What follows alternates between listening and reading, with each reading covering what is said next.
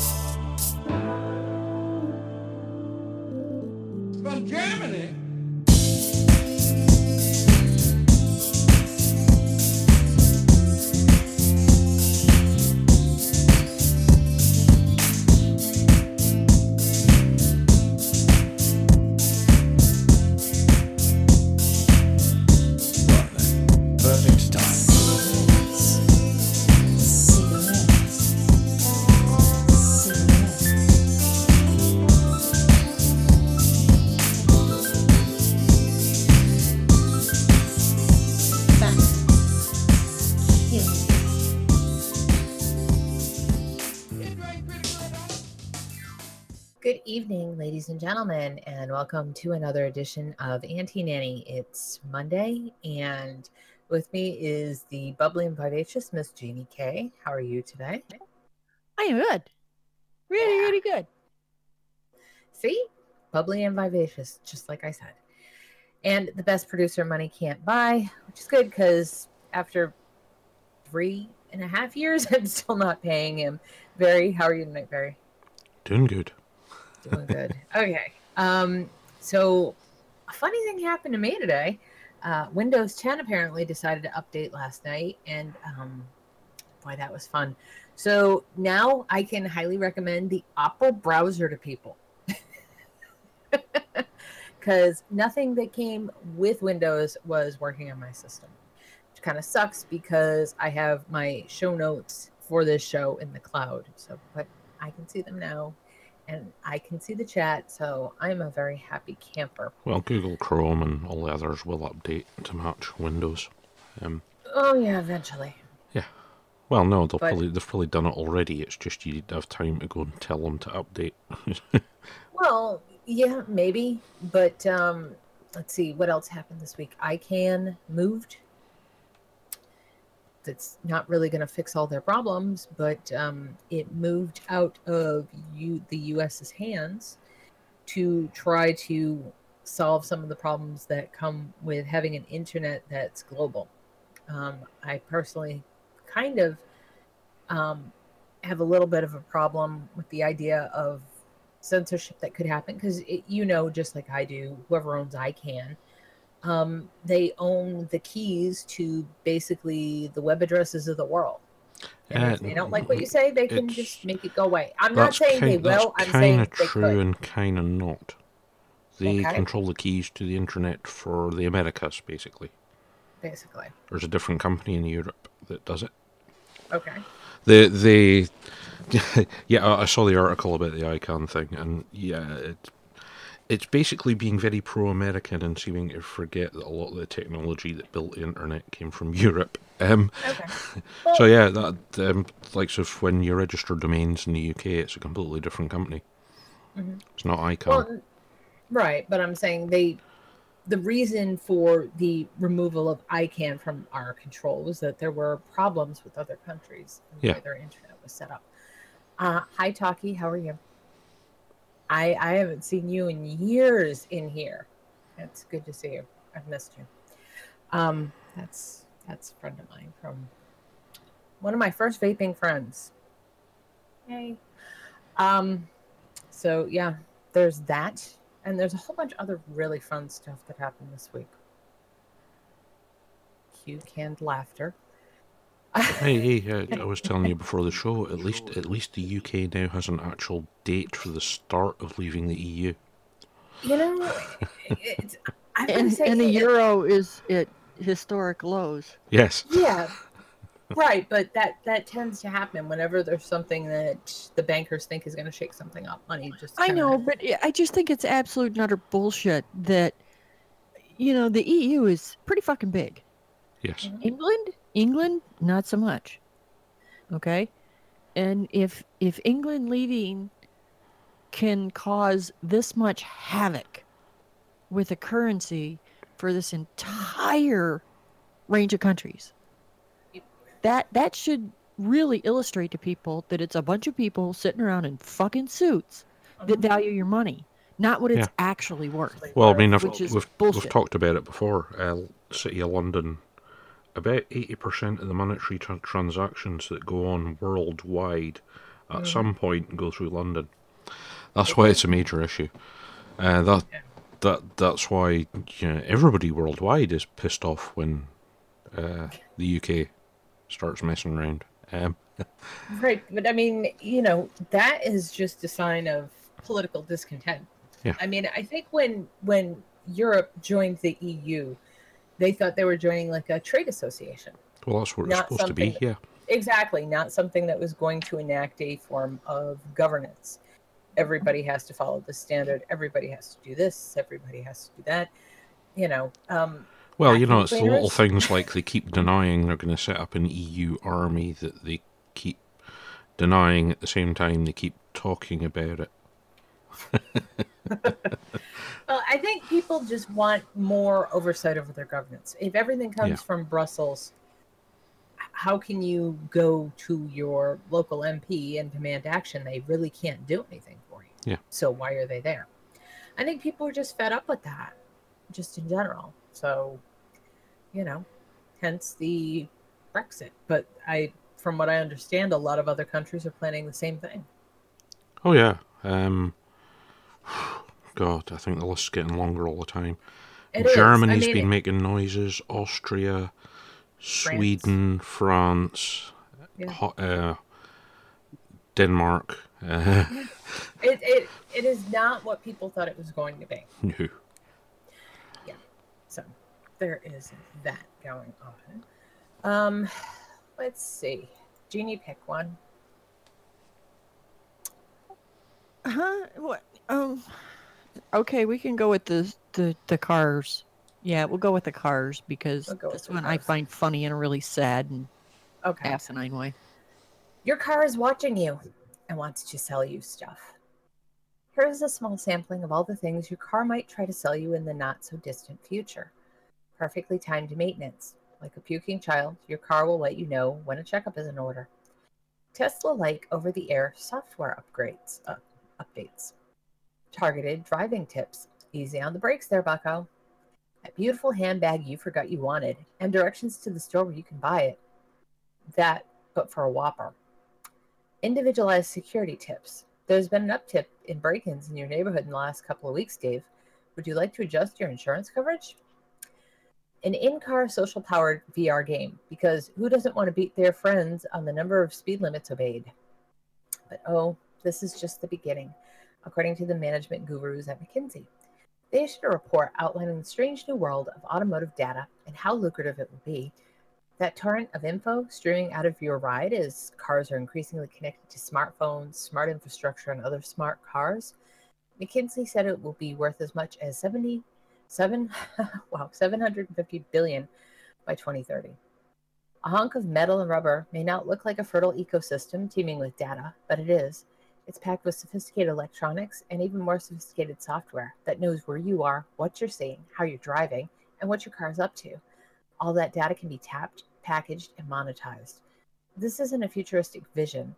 The navigation app Waze invites drivers to select favorite brands, Starbucks perhaps, so marketers can push location based promotions to them.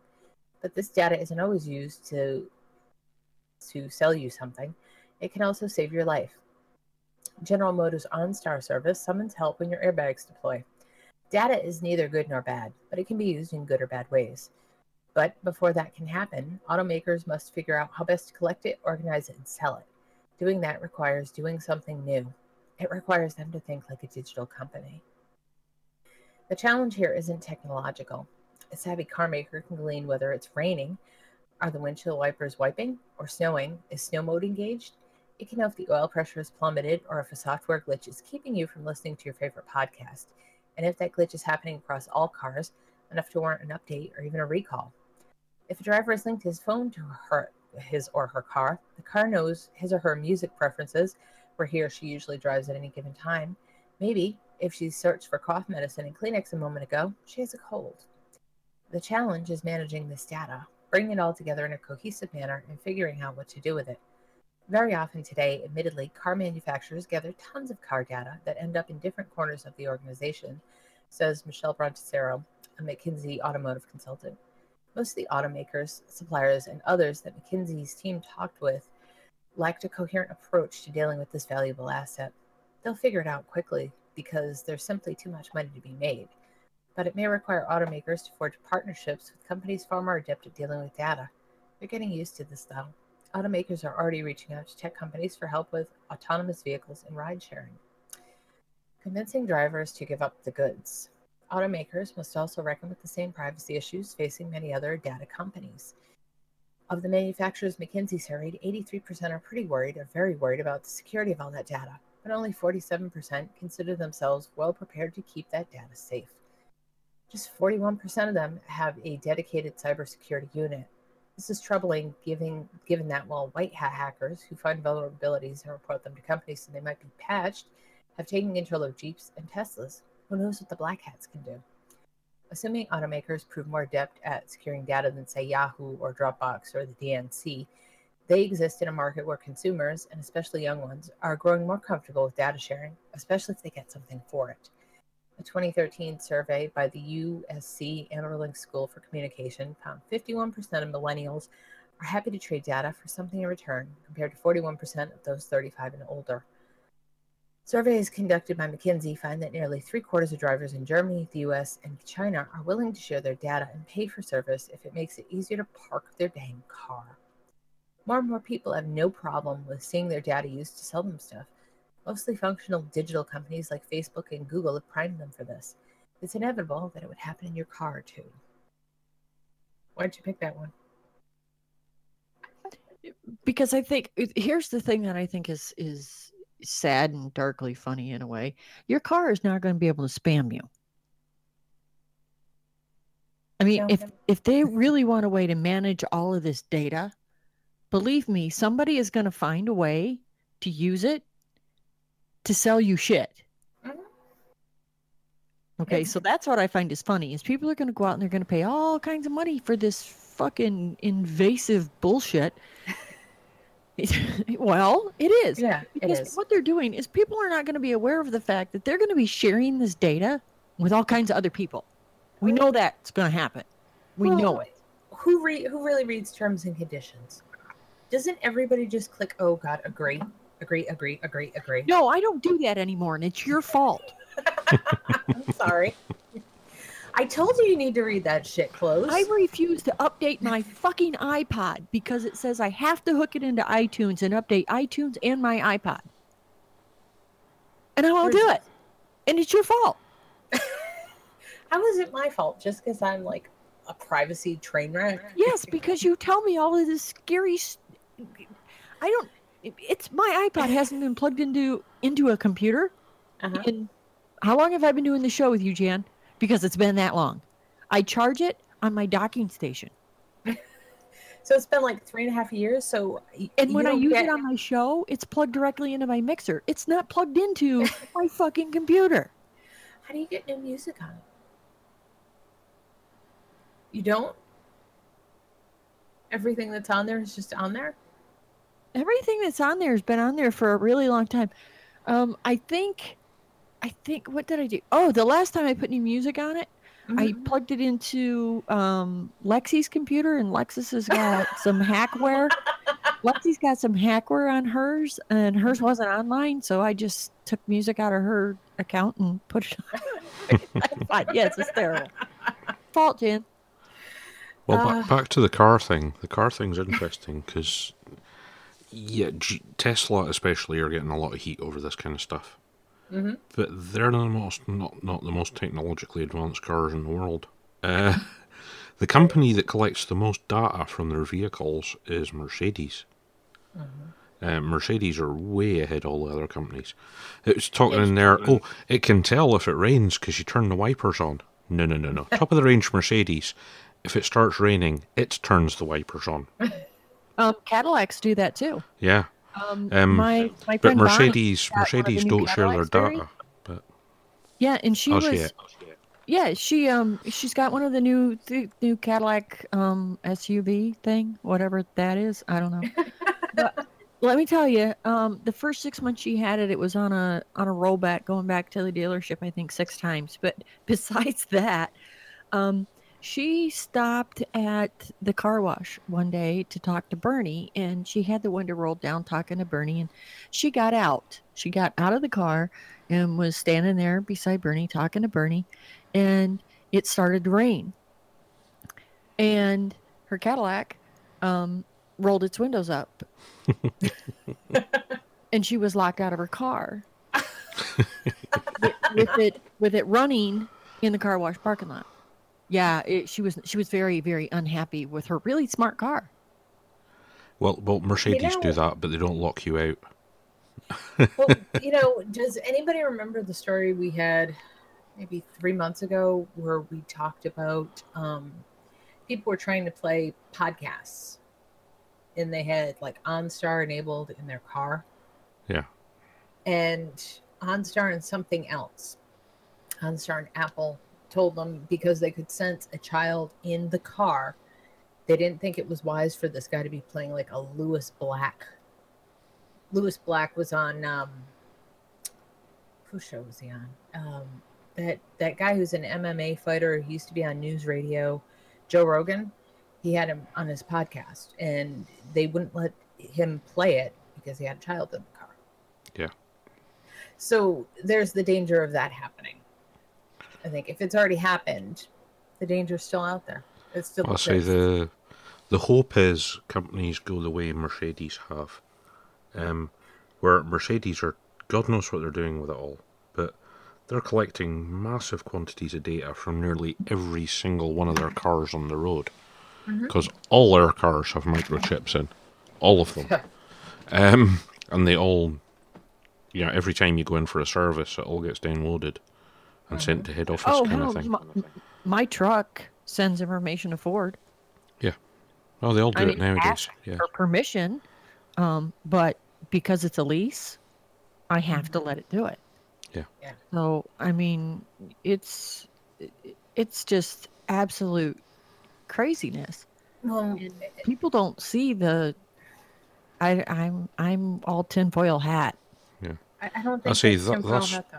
Thus far, Mercedes, Audi, and most of the German companies, because of the privacy laws we've got in Europe, they collect loads of data, but they're only really using it for vehicle development as yet. Well, so, I mean- yeah, But don't forget, we also have the DRM problem. Yeah. That's that's the worst part. Look at all the John Deere tractors guys can't fix themselves now because DRM is enacted. Oh well, Eu- and European cars have been the like that for the last 25, Well, 30 years. Basically, right, you the- just can't get them the- fixed unless you go to somebody with the right equipment. Yeah, you this has spend nothing to do with equipment. dollars or sixty thousand dollars or seventy thousand dollars, and. I mean, when you're talking about a John Deere tractor, it's way more than that. Oh yeah. But I mean, you know, you're talking about tens and sometimes hundreds of thousands of dollars on on vehicles or machinery, and you don't fucking own it. Yeah. Okay. I mean, this is a lot of the problems with all this stuff being data centric now. You know, you lease your car that you bought. Really? When you pay off your mortgage, did you just lease your home or did you buy your home? Yeah, if if you buy an Apple product, it still belongs to Apple, Apple. not you. Yeah, and Well, you can buy a house, Jim, but you never own a house. I mean, unless you live in one of the few. Are there any places that really don't have any property taxes? Not really. I mean, no, I So do you- understand you never own your the state. Yeah, you never own your house because don't pay your taxes and see what happens. The fucking state will come and take your shit. Oh, and if you live in a place that has one of those HOAs and you're like a minute late with your dues, oh, forget about it. Forget about it. They will sell your home. They do stuff like that. They do it here. I don't know if they do it anywhere else, but they definitely do it here. Yeah, unfor- unfortunately, um, Apple led the way with the whole "you don't own what you buy" thing, but now everybody's doing it. now it's the thing that everybody at cool is It's in doing. there. It's in the terms and conditions, as John and Jeannie were talking about earlier. Well, It makes I it mean, quite it's- specific. All these people that had, that um, took their iPhones to get repaired and then get told, "No, you're not getting it back because you've done something we don't like to it." Yep, that's yours. You can keep it. You can keep it forever, and we don't want it. Yeah, if you want it Um, fixed, you know, you have to pay hundreds of, you know, more than the phone's worth. Yeah. Might as well just get a new phone at that Yeah. point. But you know, it's weird that it's an ownership thing, but it's a temporary ownership thing. If the company holds rights to it. It's very bizarre. So, um, there's it was quite a fuss, but it was a couple of years ago they discovered Sony and a couple of the Japanese companies had started putting that in their ter- terms and conditions as well. Um, I think Sony backtracked on it because they outcry in Japan. Japanese people, yeah, you don't want to annoy them. Yeah, yeah, their home market. There's a well, yeah, and there's a lot of them. hmm So, yeah, we were talking earlier about the story about. I guess I'll go down to the Duarte story, um, and I'll I'll go to the Duarte story for a minute, and then I'll read you something about vaping that's happening in that wonderful, wonderful country with that sweet leader, who's such a good man that he's just forgiving, loving, just Why why do you preface this story with so many lies? Yeah, well, I'm. It's so bad. I'm just trying to lighten the mood. Philippines Duarte likens himself to Hitler, wants to kill millions of drug users. Philippines President Rodrigo Duarte appeared to liken himself to Nazi leader Adolf Hitler on Friday and said he would be happy to exterminate 3 million drug users and peddlers in the country. Although the administration of U.S. President Barack Obama played down the remark, Duarte's comments triggered shock and anger among Jewish groups in the United States, which could create pressure in the U.S. government to take a tougher line with the Philippines leader. U.S. Defense Secretary Ash Carter told a news conference following a meeting, uh, following a meeting with Southeast Asian defense chiefs in Hawaii, that he personally found Duarte's comments "quote deeply troubling," though the matter wasn't discussed at the meeting. State Department spokesman Mark Toner had earlier described Duarte's remarks made in a State Department rambling speech in Davao City as a significant departure from Americans' partnership with the Philippines, and we find them troubling. Duarte told reporters he had been portrayed to be a cousin of Hitler by critics. Noting that Hitler had murdered millions of Jews, Duarte said, There are 3 million drug addicts in the Philippines. I'd be happy to slaughter them. If Germany had Hitler, the Philippines would have, he said, pausing and pointing to himself.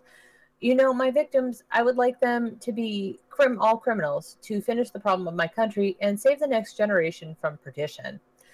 UN Special Advisor on the Prevention of Genocide, Adam Dieng, expressed alarm and urged the Philippines leader to exercise restraint in his use of language, a UN statement said. Dieng also called on Duarte to support an investigation into the reported rise in killings resulting from his anti drug campaign, the statement said. In August, Duarte threatened to withdraw Philippines from the United Nations after it called for an end to killings. In Washington, a State Department spokeswoman, Anna Richey-Allen, had repeated concerns about reports of extrajudiciary killings, but offered no response to Duarte's comment referring to Hitler. A White House official on Friday stuck to a strategy of stressing Washington's longstanding ties with Manila, saying, "We continue to focus on our broad relationship with the Philippines and will work with work together in the many areas of mutual interest. How relations between the U.S. and Philippines evolve will depend more on what Duarte does than on what he says, administrative officials have said.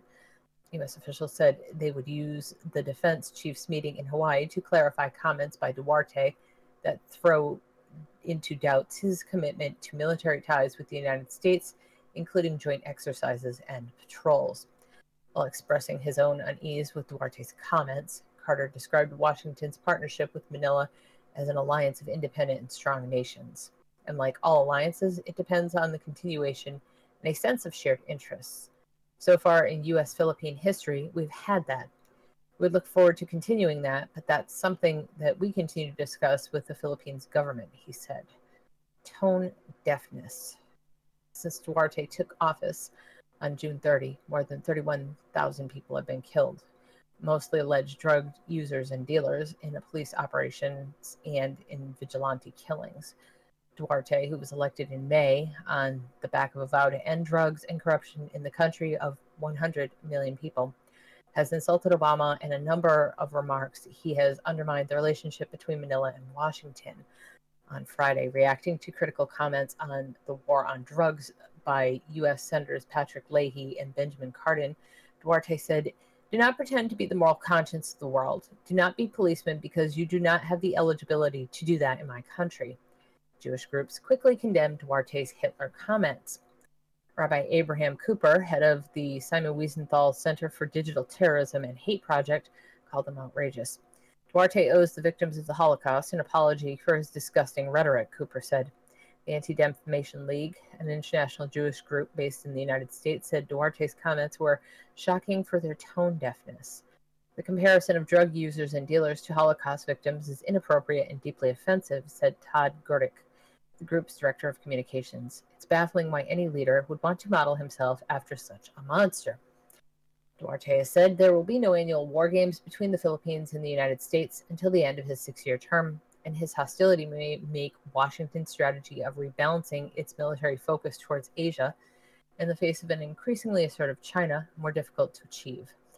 Murray Hiebert, a Southeast Asia expert at the Center for Strategic and International Studies think tank in Washington, said Obama was, quote, taking the long view in dealing with Duarte. Obama leaves office in January. Malcolm Cook, a senior fellow at Singapore's ISEAS Yusof Ishak Institute, said the U.S. Philippines alliance was not necessarily at risk, but Washington could seek to focus on ties elsewhere in the region.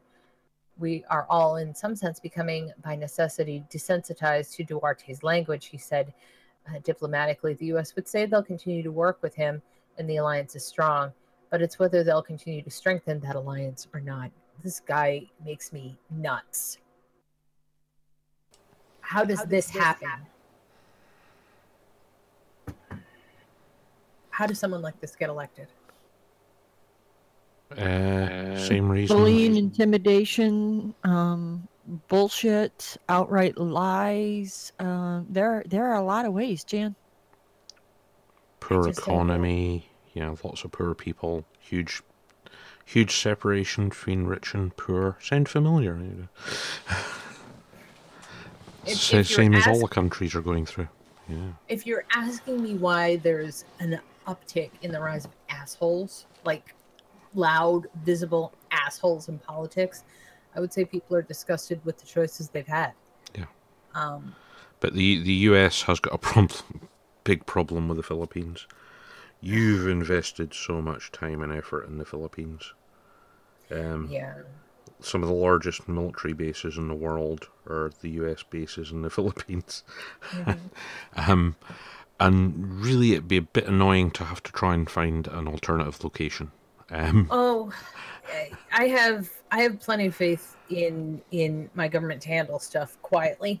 Um, you know, the way they do. um, and I doubt at some point he's going to be this much of a vocal problem. oh no, no, he'll eventually go away. That's what they're hoping. Because Oh, they they need to keep their they need to stay in the Philippines because otherwise the Chinese will move in. Mhm. That's what it basically comes down to. So yeah, he's um, he is just he is something else. He is a psych well, a sociopath at the very least. Probably psychopath. Definitely definitely unhinged. Um Yeah. Um, so I have no idea if they're going to do this, but uh, apparently the wonderful, wonderful people in Duarte's country want them to um, ban e-cigarettes. So um, I imagine those poor people will be having a fun time there because he's so loving and kind and forgiving and you know well I th- think like you assholes said that's an yeah, their assholes were trying to get it banned before he got voted in, let alone now that Yeah. he's in. Oh, but I'm saying now that he's in, Yeah. you can't tell me they're not going to have, you know, they're going to have a really bad time now. he'll probably get banned because he's a moral crusader. Or nutcase, as I said earlier. Um, Yeah, it's like electing Stanton Glantz to run your country. It's like think of the good results you'd get with that. Oh, you had to bring him up. Did you watch the first part of the two part video series that Regulator Watch did with that fucking asshole? No, I've actually or actually the been stuck record interview, as it could be called. No, I actually haven't looked at it. Like I've said, I've been um I've been reading the the book about double governance. But go ahead, tell me about it. Oh, Jan, you know, just good for them. Oh, he's such a fucking ass. But he did say some rather interesting things. Um, he, of course, is blowing completely out of proportion uh, dual use, um, completely out of proportion. But he he did say that you know, in his opinion, that um, e-cigarettes were fifty percent safer than smoking, um, which is huge coming out of that asshole. Um, but I, you know, he he made a statement that all of the research coming out of England is Uh-huh. rhetoric. yeah. That that's what he said. Um, he called the Royal College of Physicians a bunch of rhetorics. Um, I was almost struck dumb by that statement. Well, I mean, the Royal College of Physicians were the first that called for, you know, smoking to be. If I'm correct on this, let me know, Very. If I'm not, not you'll correct me. That, that smoking was terrible and and cigarette smoke caused lung cancer. Yeah, I mean, and and Yeah, these two- people two that he is ahead, saying are a yeah. bunch of rhetorics now are the only reason that fucking windbag even has a job. Yeah, It's- and, and as people have been pointing out, the the non-medically qualified expert is saying the medically qualified experts are relying on rhetoric. hmm Yeah. Yeah. I, I do think it's funny that an ex aircraft mechanic just, you know, doesn't. Oh, now come on, He he did do that six-month transitional course to become a cardiovascular expert. You know, you know what the sad thing is? The very first paper he wrote, it's in the journal circulation. And it is one of the best papers you'll ever read for how to spot bullshit in a study. And you can take those methods and apply it to anything he's got his name on. And you will always find something that comes up smelling.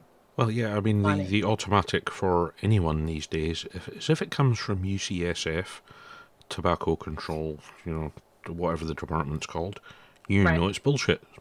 Oh, As soon as you see that that in the in anywhere in a in a journal or a study or a newspaper report, you can immediately go bullshit, because that's his department. yeah, exactly. He is something else. And I, Can't wait for part two though. Uh, can't wait to see what. I wonder if in part two he's going to be getting asked a lot more uh, interesting questions I can't because he wasn't anybody- really pushed in part one. I can't believe anybody would sit down. Anybody got him to sit down. Um, just- y- you know, and I can't, I couldn't believe that either. And when Brent Stafford was on my show a couple weeks ago, I, Mhm. I asked, and I thanked him for it. I don't know how he could sit down with that man and actually deal with him long enough to come up with a two-part video series on it. Um, and you know, I'm I'm thankful that somebody could because I couldn't. I I would have had to resort to cussing about probably 1.2 seconds in. oh, and I have to say, in that interview, so, right. somebody had charged Stanton Glantz up. He was speaking normally. You know, he usually has this really slow drawl and slurs his words. He wasn't doing that in mm-hmm. this interview. Mu- Must have had his batteries fully topped up before he started. And, uh, Ah. It just, I am absolutely shocked that anybody got him to sit down. But I do remember when his group, um, there's a group that's in, oh God, Holland that beat back their smoking bans over there. And it was Glantz and uh, Chapman and a bunch of other tobacco control people sat their leader down Um, and their leader was like absolutely fine talking to them, whatever, just, you know, make a copy for posterity. That's how I know it exists. And that's one of the more interesting interviews you'll ever see if you can find it. Um, but I'm surprised one of our people got Glantz to sit down. When I say our people, I mean, you know, just people. Oh yeah, because not on the regular wrong side of watch is, history. is yeah. Um, and Brent says that. I mean, they they knowingly, um, and he says in the beginning of the interview that regulator watch is picked a side, and it's our side. You know, I mean, so this interview, it wasn't like Stanton Glantz didn't know that regulator watch was pro vaping because he did. Mhm. Um, and I'm really rather shocked that he agreed to do the interviews. yeah, I haven't seen it yet. I just saving it all for one horrible viewing, I guess. Um, did anybody see? I guess somebody dropped the link a bunch of places. The video that came out of one of the other countries that did the vaping movie? It's on YouTube now. Oh, the French guy's film. Yeah. Yeah, I saw that. That was pretty interesting. Beyond the Clouds, isn't it, or something? Yeah. Yes. Yeah. A lot of people were bitching because why does this have Subtitles. subtitles? It's because Shut he's up. French. Because it's French, you bunch of bitchin' whiny babies. But that was pretty interesting too. Yes, it was, a, good- it was a good film. Yeah. hmm Yeah. Um, how is Aaron doing with a billion lives? Does anybody know? Uh, they're down to eight locations in the UK at the minute that are. Okay. They have to sell A certain um, amount of a tickets. certain amount of tickets before the showings will go ahead. But they're down to the. They're down. They've got eight locations. So Wow. now we just need to persuade enough people to go and s- to reserve tickets to go and see it. So that's what's happening in the UK. Mhm. Yeah. I believe I, I really want to see it. I really wish that, like, um, oh, what's the? Oh, There's a vaping convention going to be in Chattanooga next month. This and month. Um, yeah, it's VCC.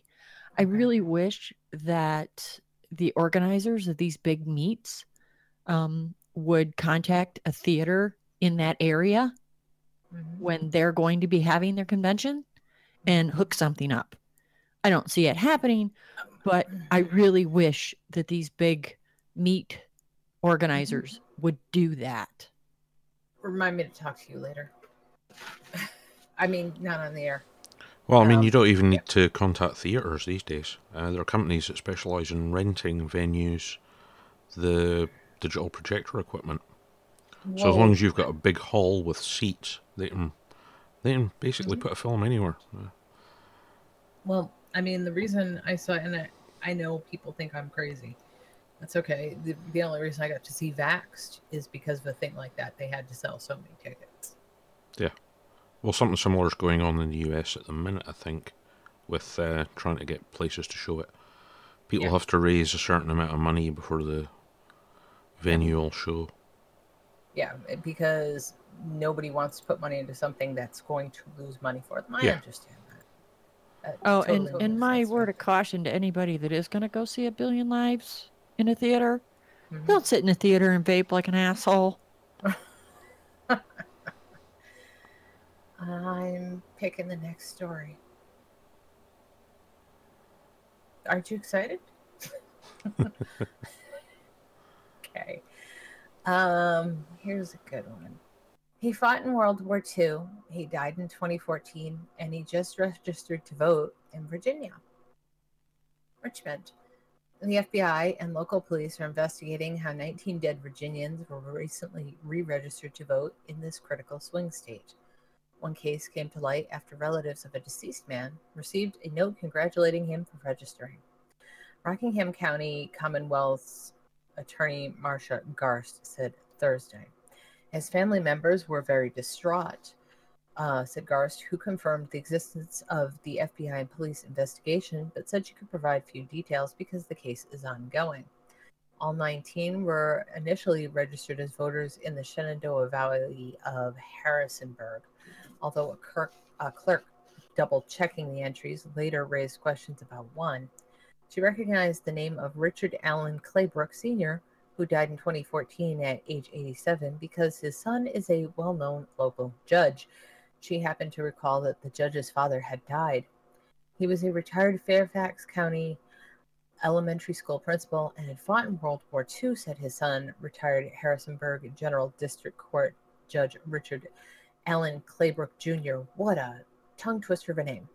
So our family is very disgusted that they would pick this name because he was such a law-abiding citizen devoted to public service. All of the forms had been submitted by a private group that was working to register voters on the campus of James Madison University, according to the Harrisonburg Registrar's Office. The group was not identified, no charges have been filed. Republicans in the State House of Delegates, who in recent years have supported tighter voter ID laws, held a conference call with reporters to call attention to this investigation. Oftentimes, we hear our Democratic colleagues suggest that voter fraud doesn't exist in Virginia or that it's a myth. House Speaker William J. Howell, uh, representative of Stafford, said, This is proof that voter fraud not only exists but is ongoing and is a threat to the integrity of our elections. House Minority Leader David J. Toscano, a Democrat from Charlottesville, said the case was not proof of voter fraud because no one had actually managed to cast a vote in the names of the dead. First of all, there was no voter fraud. They caught him, Toscano said. Nobody cast a vote. There's still no evidence of that going on in the state, but there is evidence every time you turn around that the Republicans are trying to make it more difficult for elections for citizens to vote in elections.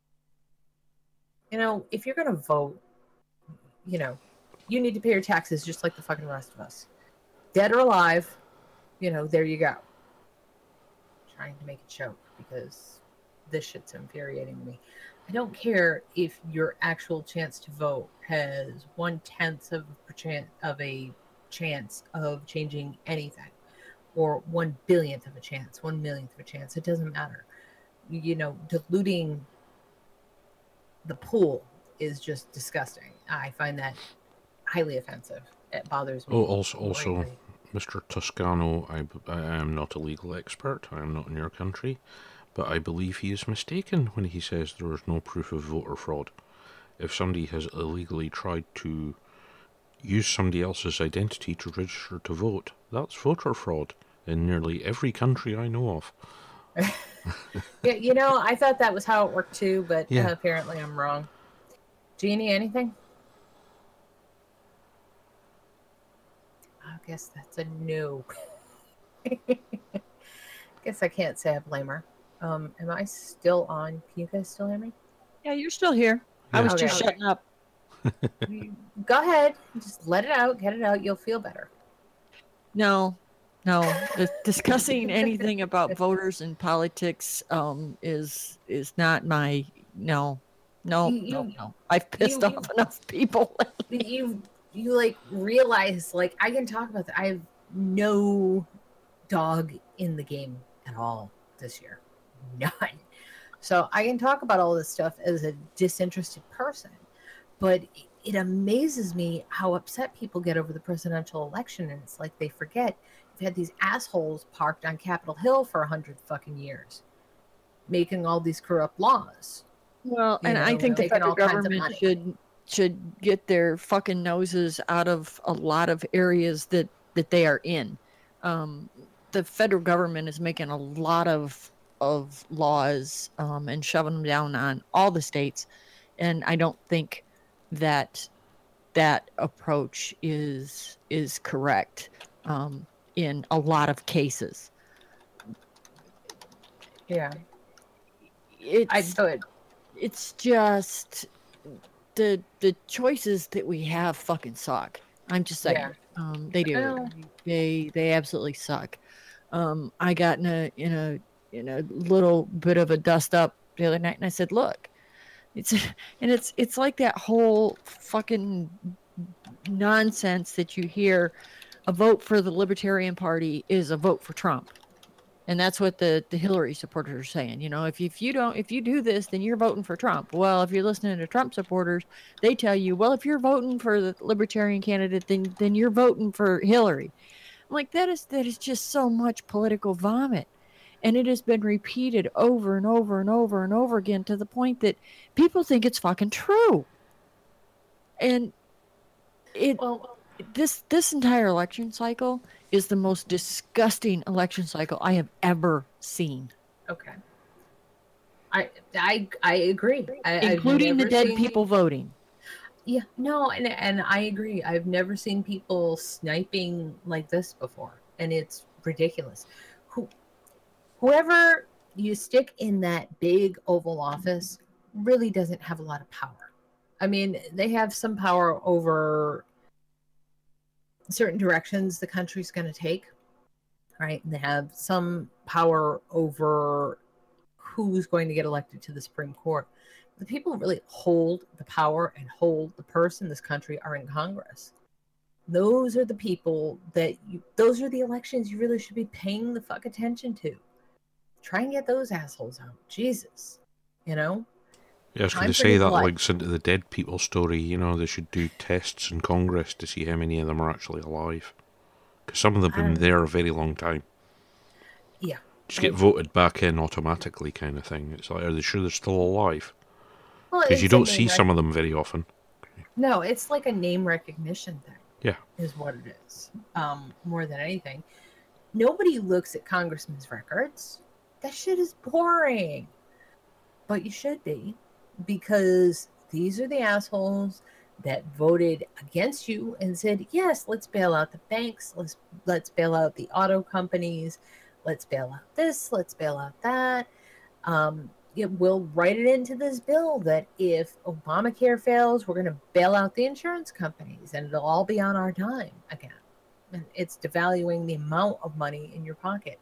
So, if you want some actual control over what happens in your country, you should really look at who you're going to elect as your Congress critters, your congressional seats, your Senate seats, um, where you tend to have the most control over anything is going to be on a local level. You're never going to be able to change national politics. You, just aren't. That shit just needs to fall away and die on its own, and, and it will. Um, we're getting to the point where people could vote with their smartphones, eh, almost at the point where you could cut out the House of Representatives and Congress and go to a system like direct democracy. Um, we're very close to that state, and these people are becoming obsolete more and more on a daily basis. But you can get the worst of the damaging ones out if you pay attention and you vote using your brain and your heart. Don't let anybody tell you how to vote. Don't ever let anybody tell you how to vote or who to vote for or why. That's all personal to you. But, And- but make and- sure you and that know whole- what people that are doing in your fucking name. Yeah, that whole dust up I got into Mhm. was because somebody asked a question. Did a vote for this person mean it was a vote for that? Can the whole state just do this? And what does that do?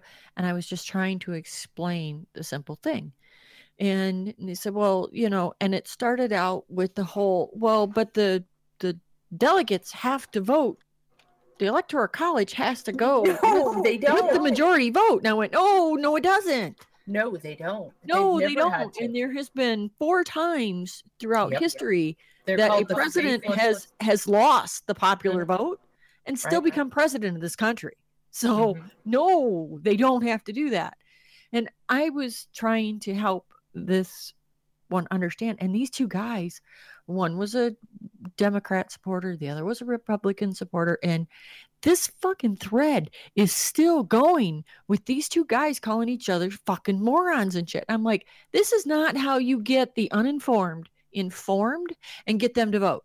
This is why, and these two people going at each other for days now, for days, is why a lot of people don't fucking bother.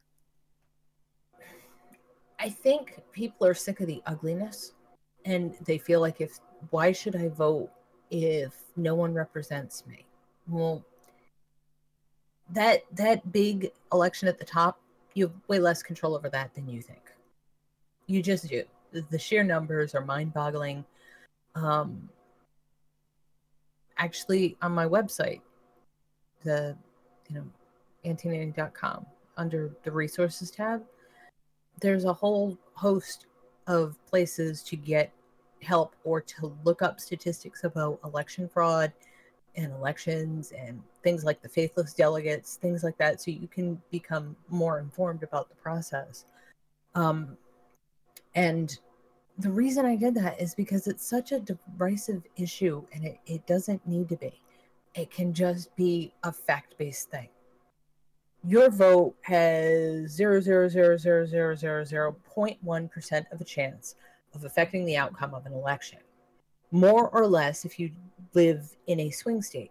And in some states, your vote does not count at all. These are statistics, they're numbers, they mean nothing. But you should look at those before you start yelling at your friend for being a fucking I don't know, Johnson supporter or a Jill Stein supporter or, you know, any, you know, supporting any of these other candidates, the the Constitution Party, or um, you know, the other fucking two, which are almost one single party at this point. Before you yell at them for that, really look at the numbers and, and understand you might be throwing away friendships, relationships you've had all your life over this it's fucking ridiculous. There's no need of it. We're goddamn adults. Be Well, reasonable. I, I, I have something quite simple to say. All the people Okay. who say voting for a third party or independent candidate doesn't achieve anything. Yeah, ask the UK and specifically Scottish Labour Party how that goes. Because how many Scottish MPs are there? Uh, I think it's 61. Mhm. 59 of them are SNP. 20 years ago, most of them were Labour. Well, I mean, The two main the thing. parties screwed up in Scotland, and yeah, Yeah. the SNP No. swept the board at the last election. You know, here's the thing. Everyone who says I can't vote third party because A, I live in a swing state it won't matter, or B, my vote doesn't count. This is. I can tell you something. I, I would withdraw all consent for my government to treat me the way it does and not vote as a protest thing. I would absolutely do that. I have no problem doing that. I don't consent to 99% of what the government does in my name. I would have no problem doing that. But there are local issues that are really important that I have some ability to change with the way I vote.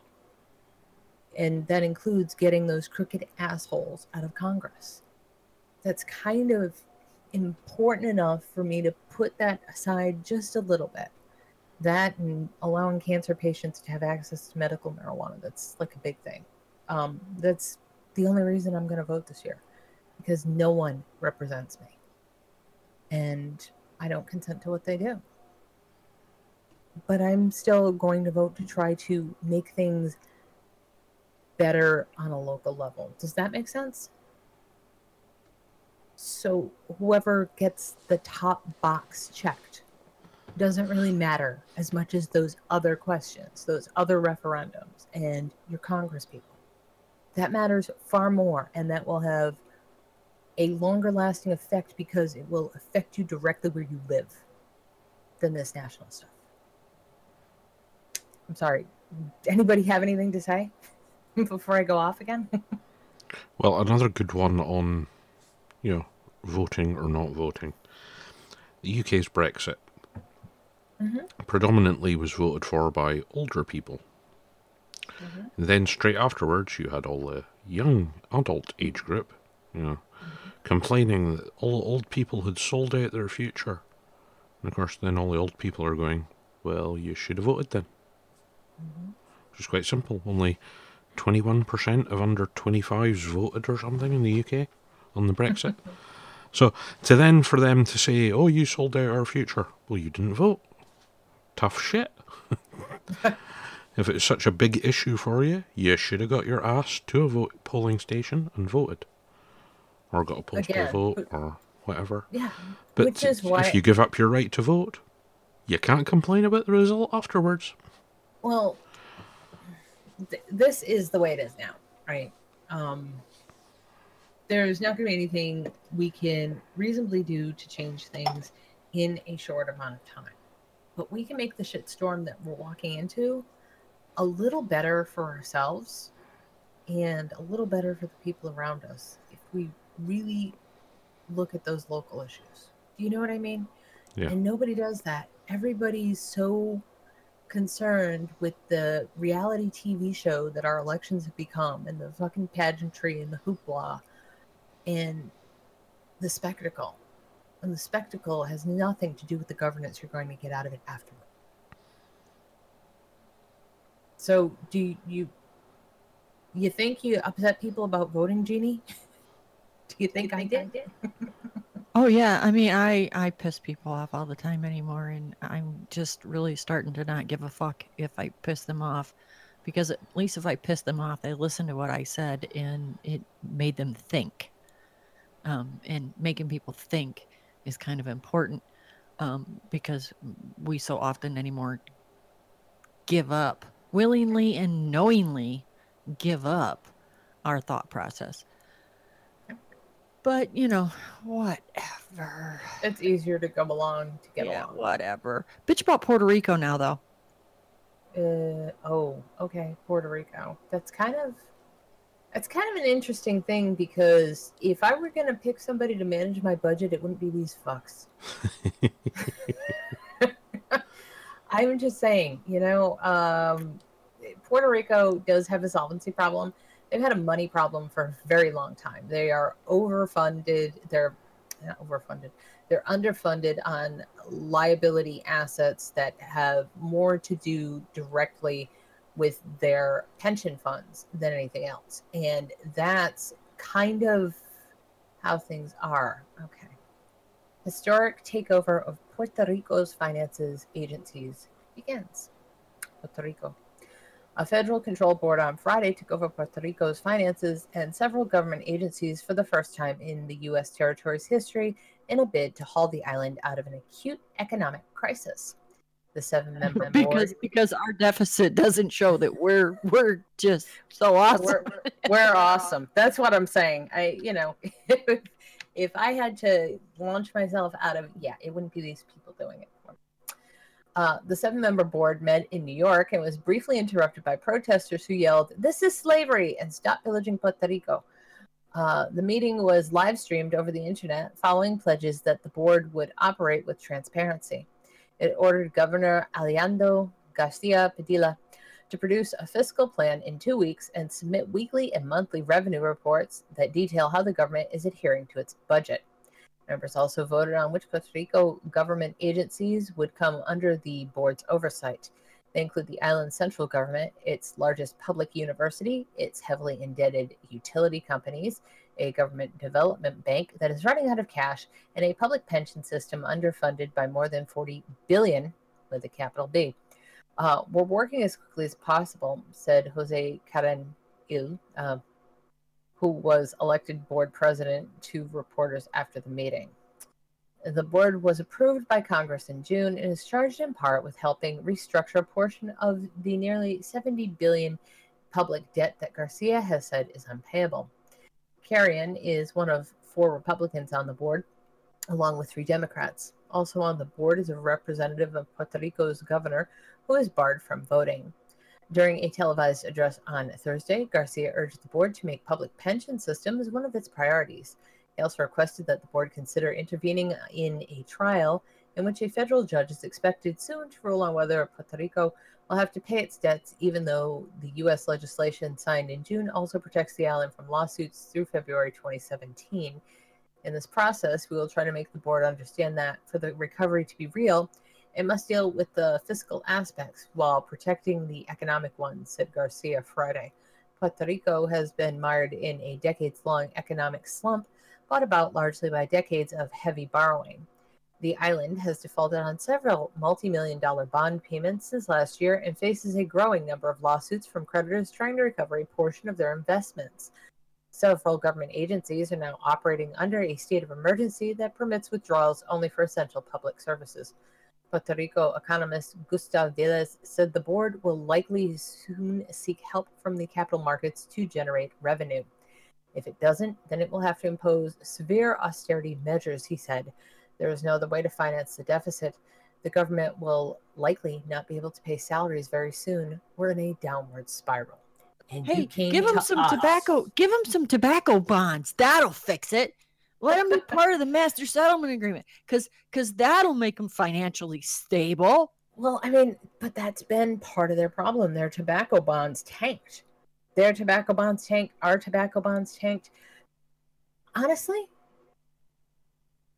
I know. I was really, being really sar- I was being really know. sarcastic because you I know, know I mean, punishing tobacco has just led to much bigger problems. I mean, they've built such a fucking monopoly on top of that that it's a it's it's a giant Ponzi scheme. Mhm. and that's why vaping is being attacked the way it is is because Mhm. it's threatening to topple their fucking ponzi scheme and they'll they're going to get caught Well, I- was going to say vaping has done more to shut down the government by removing tax taxable income that they would get on you know sin taxable income than almost anything else except for the black market.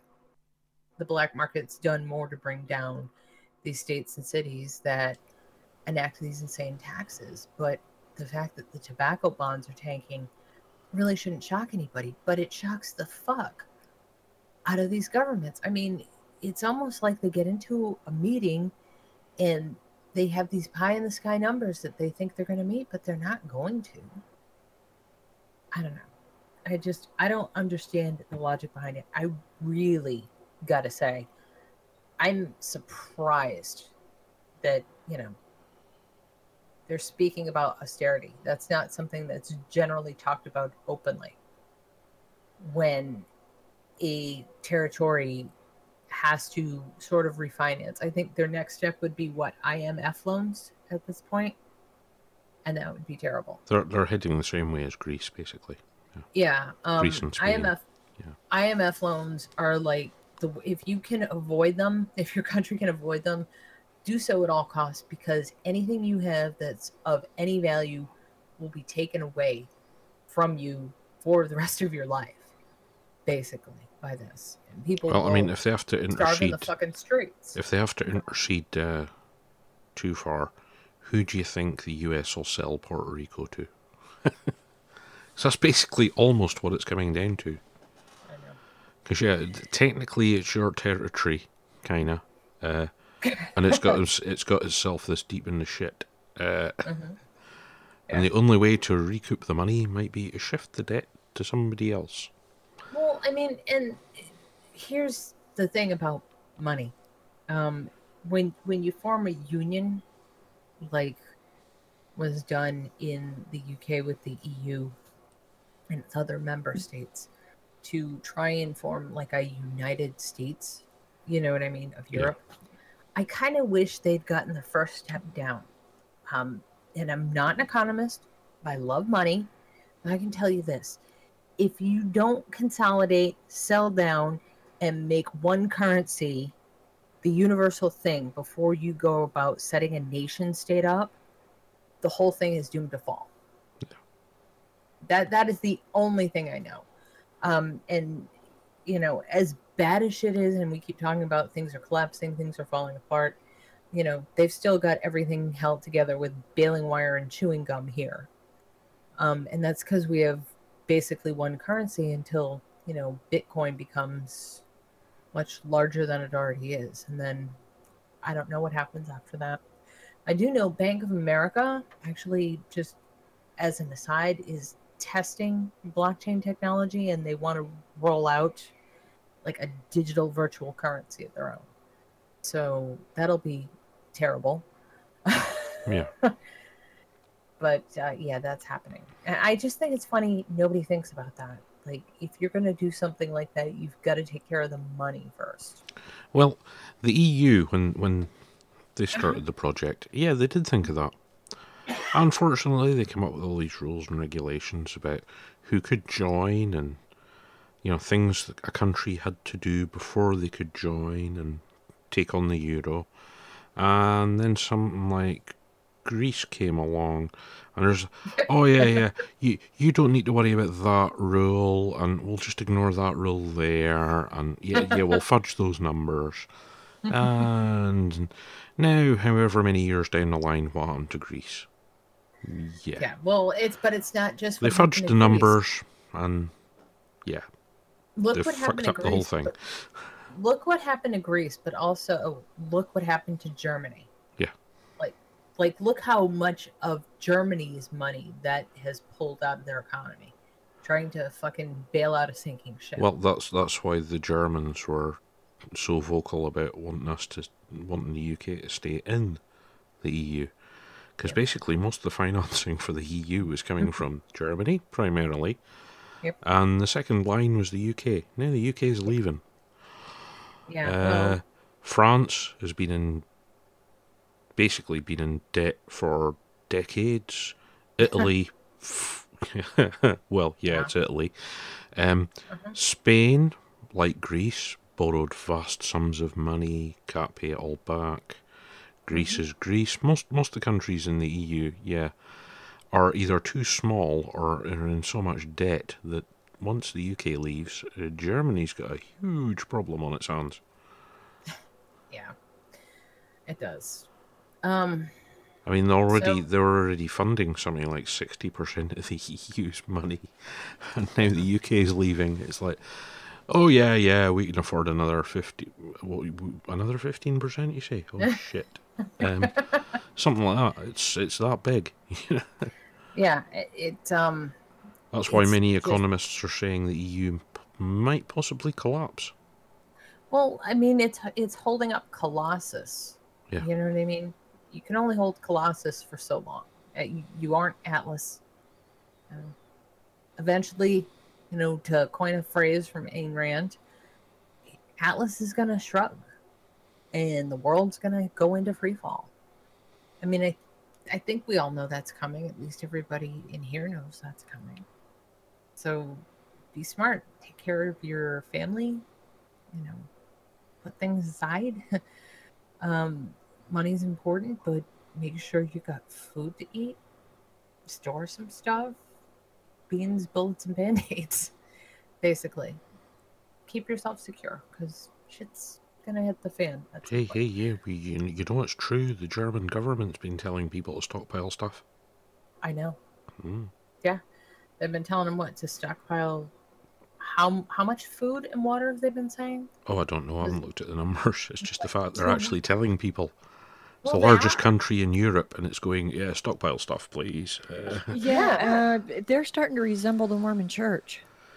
yeah. Which I mean, no, what, I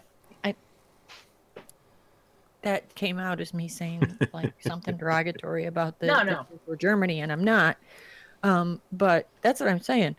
The the Mormon Church has been saying for always. You know, I mean, you have to keep a pantry. You you have to keep food storage. Mhm. Um, and the the Mormon canneries are getting more traffic now from non-members Yeah. than they ever have in in history. Um, You know, and you know, I mean, I I we were deciding where to put the coal stove in the basement today, mhm, right. and um, and we said, oh well, you know, there's already a place for the exhaust pipe to go out in this half, Mhm. but I need to move all my food storage because I don't necessarily want all my dehydrated my food storage and my canning jars in a Yep. heated room Yeah. You know um, i don't want them freezing but i don't want them in a heated room because heat Right. is not good for stored stuff. Uh-huh. but um i i have food storage. And you know the closest i ever got to a mormon event was going to pageant. And um, remember it was one of the very few times in history that pageant has been called on account of the weather um, because i got anywhere near the event and there was a huge lightning storm. But people should store you know something anything um, and dehydrated of course is the smartest thing to to store because it's lightweight and takes up so much less space but you have to have access to water for that um, But I look at all of that stuff that I have stored, and the first thing that go through my mind isn't that I'm some kind of a crackpot prepper, um, because I don't think I am. Right. But I do know that my family, come hell or high water, will eat. Yeah. I mean, and that's that's the big thing. You know, um, I don't know what's going to happen tomorrow. I know our power grid is fucked up. I know it's vulnerable to certain things. I know they've said in the last month there have been what 14 hacks on our power grid. That's not fucking good. You know, now they're launching one terabyte per second botnets through home security networks through the cameras because people are dumbasses and don't change their passwords. So these attacks are coming from places they've never come from before. And that makes me feel a whole lot less secure. Um, I like tangible things. I like like you knowing my family will eat. Um, and if that makes me sound crazy, so be it. I live in the hurricane capital of the world. Uh, I'm allowed to be a little crazy. But um, thinking like that will never be a bad thing. If you store food, you can always eat it before it goes bad. Um, and there's other stuff. If you're just buying basic stuff from the grocery store, white flour items tend to last longer than stuff that's high fiber. Um, stuff that is bleached tends to last longer than stuff that is brown. Um, that's just a handy dandy tip, which probably isn't going to be good for anybody's diet, but at some point, food is food. Okay. Um, yeah. Um, Washington's governing elites think we're all morons, a new study says. It's hard to believe, right? You know, because we're all in this together. Voters are angry at the political establishment, and the political establishment doesn't much care for the voters either. In fact, they think the voters are pretty damn stupid. That's the conclusion of a new survey of America's unelected governing elites by political scientists at the Johns Hopkins University. While media outlets endlessly poll and probe the American people to understand why they feel so disenchanted with their government, Professor Benjamin Ginsberg and senior lecturer Jennifer Bachner instead looked at America's political ruling class for answers. The federal bureaucrats, think tank leaders, and congressional staff members they surveyed, Ginsberg said in an interview with Vice News, quote, have no idea what Americans think and they don't care. They think Americans are stupid and should do what they are told. It seems that the disenchantment is mutual. In their new book, What Washington Gets Wrong, which would be everything. Bye, Jeannie. See you next week. Ginsberg and Bachner report that the overwhelming majority of DC's Beltway insiders think the American public is pitifully uninformed on government policy. 72% of those governing officials think the public has little or no knowledge about policies to aid the poor. 71% believe that they have little or no knowledge about science and technology. And across eight different policy areas, never more than 6% of those surveyed thought the public possessed a great deal of knowledge on the topic. With such a low opinion of the American public, perhaps it is not surprising that the vast majority of these political insiders believe they should ignore public opinion. At least 78% of those surveyed thought that actions in all eight policy areas should not always or even mostly need popular sentiment. If the public resists, Ginsberg told Vice News, then bureaucrats nudge people into obedience. In fact, nudge has been the PR friendly word of choice for bureaucratic regulations in the Obama era. Cass Sunstein, Obama's administrator of the White House Office of Information and Regulatory Affairs, even wrote, co-wrote a book in 2008 called Nudge, Improving Decisions About Health, Wealth, and Happiness. Um, Christopher Snowdon actually reviewed that at one point. That lays out how the government can use behavioral psychology to more effectively achieve policy goals. They dubbed it libertarian paternalism. While many voters have long suspected this condensation, evidence of it occasionally risen to the internet's ever choppy surface. In 2014, MIT professor and Obamacare architect Jonathan Gruber was caught on tape explaining that the stupidity of the American voter, or whatever, was really, really critical for Obamacare to pass. Most lawmakers and voters, he suggested, did not really understand the law, and that lack of transparency is a huge political advantage. The divide between the federal government and the public seems likely to split even wider as the Beltway technocracy has only grown in wealth and in power in recent years. The three wealthiest countries by in- counties by median income in the United States are in the DC suburbs. In 2015, the average salary for a full-time federal employee was $79,437. Holy shit. And only five fifty-eight thousand seven hundred twenty-six for an employee in the private industry. and not where I live, according to the government's Bureau of Economic Analysis. Perhaps as a result, public trust in government is at historic lows. Only 19% of Americans trust the government to always or almost always do the right thing, according to a 2015 Pew Research Center study. In light of this new survey, that may not be surprising since most in government don't think the public knows what the right thing is. The remedy for this disconnect between the capital and the people it ostensibly serves is unclear. Whether Donald Trump or Hillary Clinton win this November, the Beltway class will remain largely in place. The election may only be a foreshadowing of more voter anger. Really? Yeah. They think voters are just angry. Yeah. But They don't uh, think they're disgusted. but it shows you that the, the politicians their think, money think they're clever and no better than the public. things like camel statues in Iraq. Yeah. Um, disgusted knowing that good programs that help people are getting axed and that more bureaucracy is being put in at the top. Yeah. Why would we be disgusted about that? Yeah.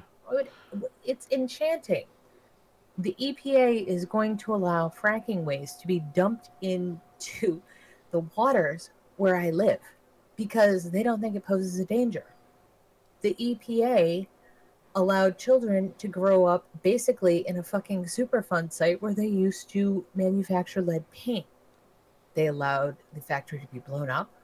They allowed public housing to be built in the area. For 20 years, they said there was no problem. And now these kids are all horribly affected.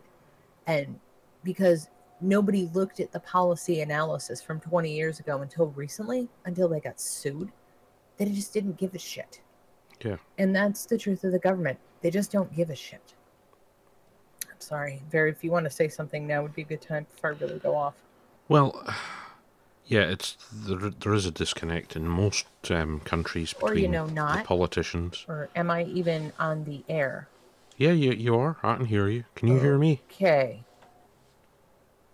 I have no idea if anybody can still hear me. Am I still on? You should be. Okay.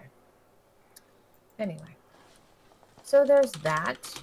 And I just did one of the biggest no nos you can do when you're recording a podcast. I left dead air like a dumbass.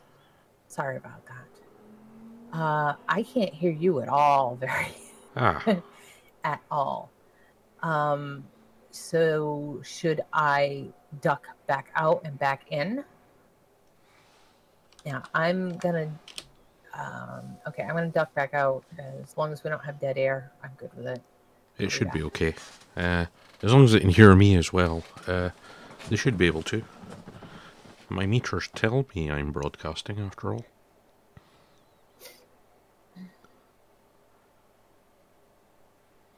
Am I back?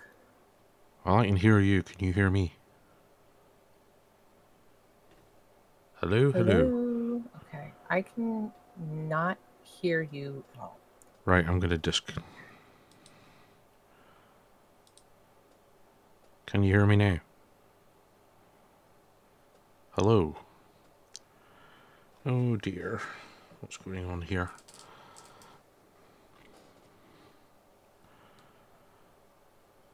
We have this amazing situation where both of us can speak and the listeners can hear us, but we can't hear each other.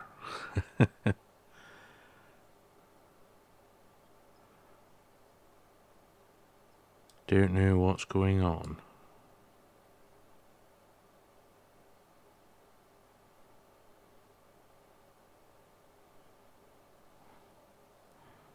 Okay. Hello? What the hell's going on?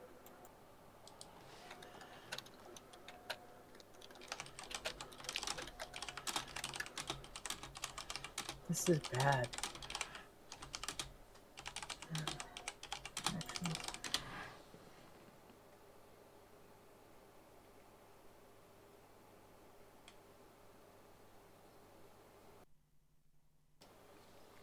Don't know what's going on. Hang on, I'm going to.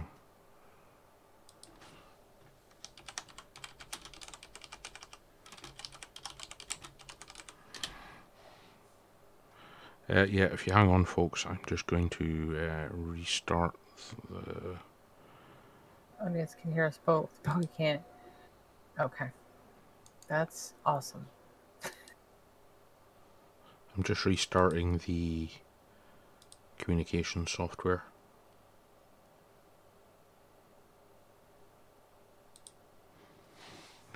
Do, do, do, do, do, do, do. Ah, technology. It's great fun.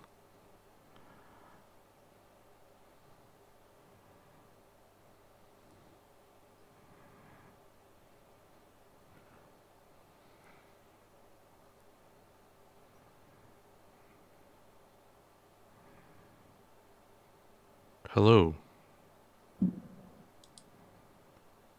Hello, can you hear me?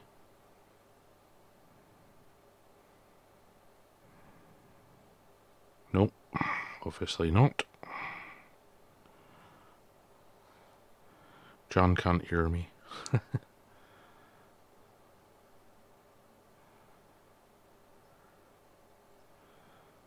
ah, dearie me.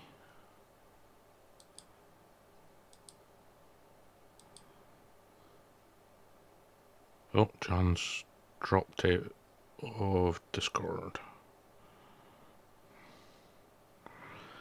Sorry about this, folks. Oh, she's just popped back up. Hello? Oh, yay! Hello. Yeah, I restarted at my end. Oh. You obviously just restarted at your end. Yeah. Uh, Yay. uh, you see, it's all these storms going on all over the place. Yeah, I know. Internet is not too. happy. No, the internet's and when the internet's not happy, nobody's happy. So Phew. Well, we're back. Are yeah, back? it was it was kind of weird. Yeah, but but the audience could hear us both, but we couldn't hear each other. I mean, yeah. the worst part is, if we had used Skype, this show would have been over probably an hour and a half ago. Because Skype is just really bad in storms. Hi, we're back. Well, Sorry, we're back that. with each other. Yeah, they've Yes. they've been able to hear us both the whole time. Um, I'm sure that's going to make for comical listening uh, later. at some point. oh, where were we? Oh yeah, disconnect politicians. Yeah, uh, yeah, it's a huge problem in most of the world at the minute. Mhm. Um, politicians think the public are too stupid to trust with anything. At Hmm. the same time, politicians are too stupid to be trusted with anything either. exactly. 'Cause, I mean, politicians are some of the most ignorant people on the planet in a lot of cases. Well, I think in a lot of ways, they're like your typical Hollywood actor. They're completely shielded from normal people. Yeah. And on the off chance that they come into contact with a normal person, I think they go straight in for a good brainwashing and forget everything they've heard from us. I'll say, I mean, the, the shock factor, the, when the TPD was going through the EU Parliament, Uh huh. the, the, the bureaucrats and some of the politicians in the EU were horrified Mhm. because it's the first time they'd seen a mass public Oh, no. movement trying to affect a policy the way Oh, we did. you? So, can you hear me? oh, Barry, can you hear me? Oh. it's gone again. um,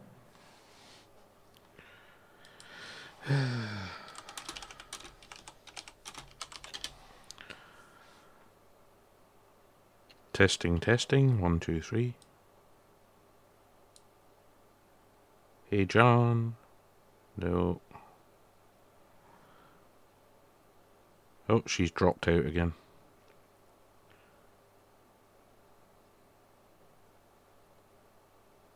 Uh, John's doing a full restart. Uh, yeah, I think she's having uh, she's having computer and internet issues. I think uh, I'm back. I'm back. you're Sorry, back. I had Yeah, I had to restart again. I left you a message in in the voice channel, but I don't think you saw it. So yeah, I'm sorry, but you you were saying that uh, the politicians are too stupid to be trusted with anything. I would 100% agree with that, but there is a, a massive disconnect, and like I was saying, I think that disconnect just comes from the fact that they're so sheltered. Yeah. Um, they never come into contact with actual human beings, so this is kind of what that looks like.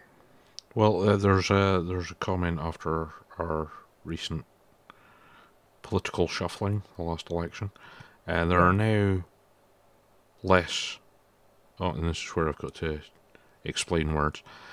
Th- y- You'll know what I mean. Um, Okay. there are now less pub, uh, public school educated people in our government, in Parliament, Private school. than are yeah, in America private school. Um, yeah, there's now less of those in our parliament than at any time in history. So yeah, the the power has sw- for the for the last twenty years. It's been predominantly the privately educated have been our political class, but at the last election it swung back the other way again. Yeah. So consequently, the government's even the Conservatives are our new prime minister is treading very carefully. Yeah. Uh, Which, you know what, they they should be afraid of us. I mean, that that's the thing. They work for us. They work for you, right? I mean, you've got. I've seen that website all over the place in the UK, mostly with um, photos of members of parliament sleeping or playing Yeah. Pokemon on their fucking phones. Um, but yeah, it's called They Work for You because guess what? They work for you. They are called public servants. Yeah. I don't know about you. I've worked with the public for years. And that means you endure abuse. You get to hear positions you would not want to hear. You get to listen to sexist comments, racist comments, horrible, ignorant comments all fucking day long. And you get to stand there with a fucking smile on. At the end of the day, these people are paying your fucking salary. So, you know, serving them to me is probably very different than serving these same people to one of our political elite. Yeah. I mean, far too many politicians of all varieties, of all parties, primarily they are self serving, not public serving. Mm-mm. All they care about is keeping their job and keeping their little brown envelopes running. Exactly. Anything they can get to enrich themselves, and if it's at you know if it's at your expense, well then so be it. Except Okay. for Switzerland. Yeah. Switzerland's different. They're very different. The way they treat their politicians is very different. Yeah. Norway too. Yes. And Iceland, most of the Scandinavian countries. Yeah. Yeah, I mean, those people are not living high on the hog. New. I'll tell you that. They they don't Well, really get Back, back to the linking back to the Puerto Rico thing. You know, it's in deep shit because the people in charge there borrowed shitloads of money and did stupid Mhm. things with it. They Part of which and- was getting rich themselves. As far as I'm concerned, yeah, first thing in first in the line for Puerto Rico is find out where all the money went and take it back. Because I bet there's some really nice big houses got paid for somewhere. oh, probably. Nice big cars, some yachts, you Oh. know. Yeah. Oh, you know what I was reading last week? I was reading a story, and it was on Bloomberg, right? And it's about this technology company in in um, I guess in the mountains in Switzerland. Uh-huh. have these vaults, and because banks aren't paying people money anymore, the the uber rich people are taking their gold and shit there, and they're depositing it there Yes. instead of putting it in a bank account because they've changed all the laws in Switzerland. But because they're basically supposed to be a data depository, the banking rules don't apply to them. So I bet you would find a ton of that money that was from Puerto Rico there if you could just change the laws and get in. Yeah. I bet you would find a lot of our pillaged money there. Unfortunately, Switzerland's one of those countries where, yeah, if they've got the money, you ain't going to see it again. Uh, Yeah. I know. how I'm long did saying. it take them to give back some of the Nazi gold? A long fucking time. Th- apparently, some of the rest went missing. Oh, really? Hmm. mhm. yeah. So, um, we cover stuff here that um, would curl your hair. We do that on a weekly basis. Last night, I was made aware of a story that the Bureau of Investigative Journalism did. Um, and I'm going to talk about it here. And before anybody accuses me of wearing a tinfoil hat or just being crazy, this is an actual story that these people worked on for years and years and years. Um, and it's long, um, and I'll probably have to take and drink about a gallon of water reading this. But I want to stick it in the chat for people so that they can examine it for themselves.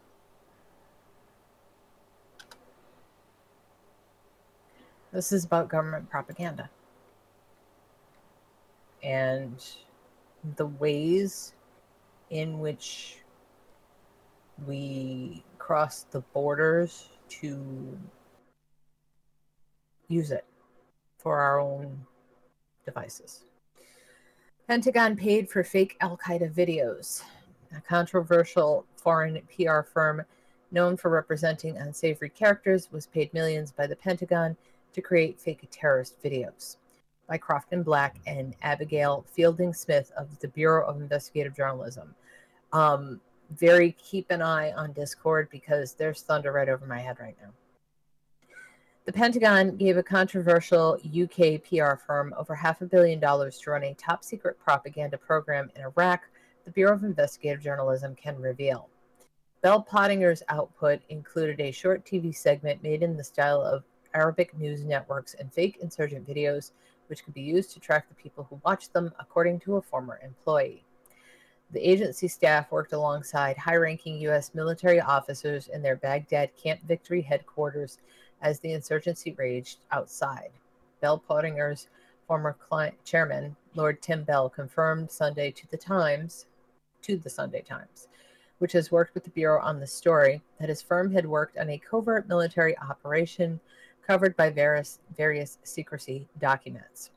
Bell Pottinger reported to the Pentagon, the CIA, and the National Security Council on its work in Iraq. He said, Bell, one of Britain's most successful public relations executives, is credited with honing Margaret Thatcher's steely image and helping the Conservative Party win three elections. The agency he co founded has had a roster of clients, including repressive regimes and Asma al Assad, the, wife, the wife of the Syrian president.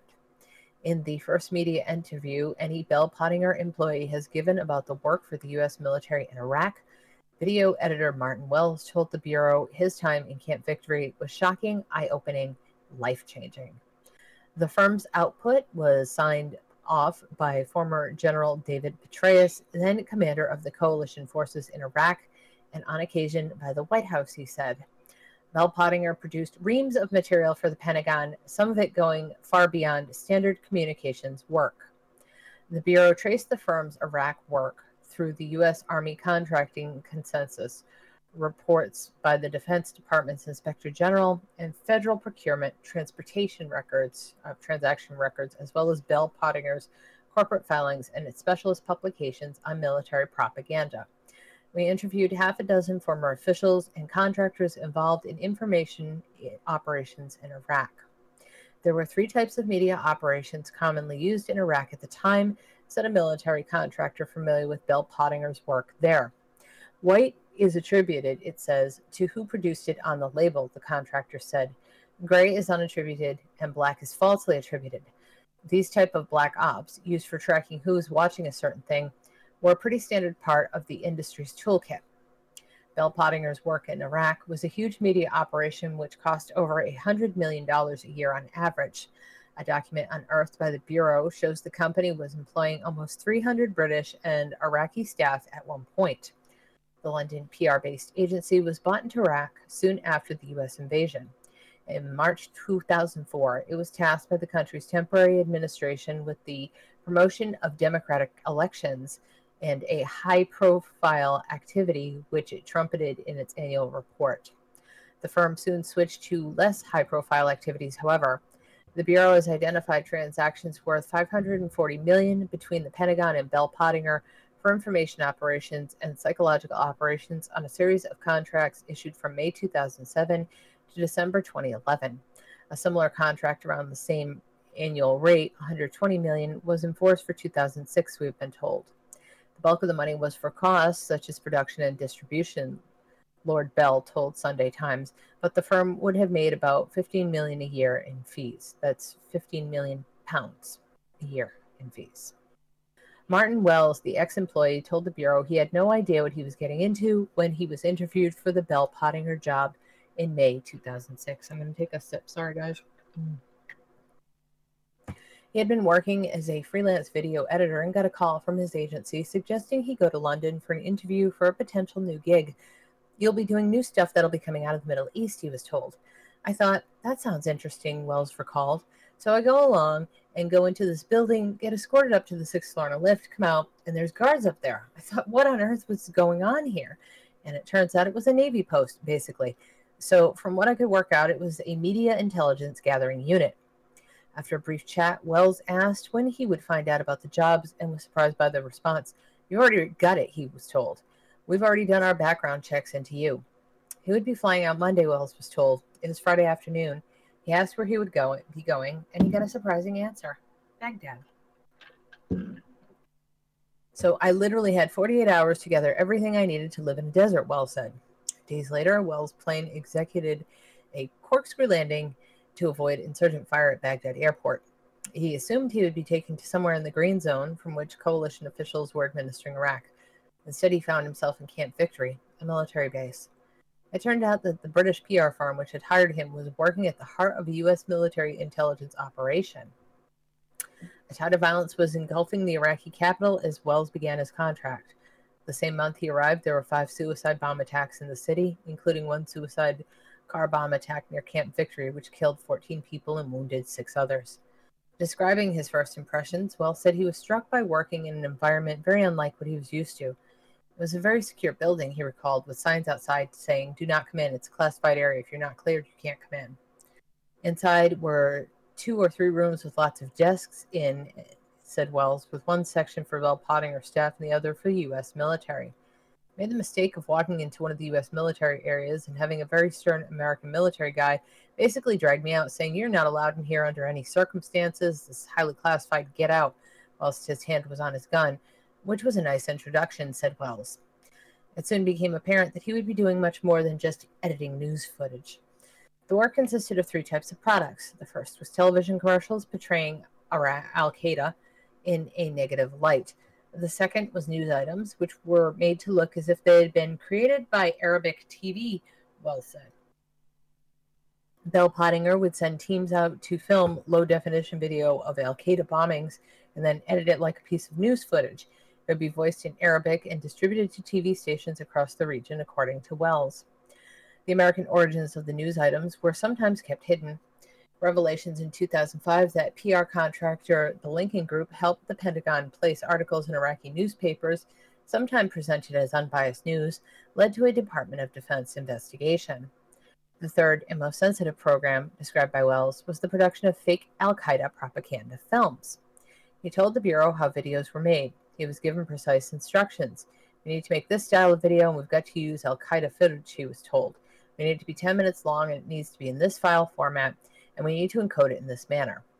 U.S. Marines would take the CDs on patrol and drop them in the chaos when they raided targets. Well said, if they're raiding a house, they're going to make a mess of it looking for stuff anyway. They'd just drop an odd CD there. The CDs were set up to use the Real Player, a popular media streaming application which connects to the internet to run. Wells explained how the team embedded a code into the CDs which linked to a Google Analytics account, giving a list of IP addresses where the CDs had been played.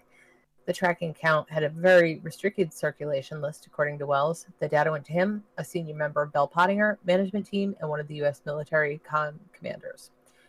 Wells explained their intelligence value. If one looked at it in the middle of Baghdad, you'd know there's a hit there. If one 48 hours or a week later shows up in another part of the world, that's a more interesting one. And that's what they're looking for because that gives you a trail. The CDs turned up in some interesting places, Wells recalled, including Iran, Syria, and even America. I would do a printout for the day, and if anything interesting popped up, hand it over to bosses, and then it would be dealt with from there, he said. The Pentagon confirmed that Bell Pottinger did work for them as a contractor in Iraq under Information Operations Task Force, producing some material that was openly sourced to coalition forces and some which was not. They insisted that all material put out by the IOTF was quote unquote truthful. IOTF was not the only mission Bell Pottinger worked on, however, Wells said. Some Bell Pottinger work was carried out under the Joint Psychological Task Force, which is a U.S. defense official confirmed.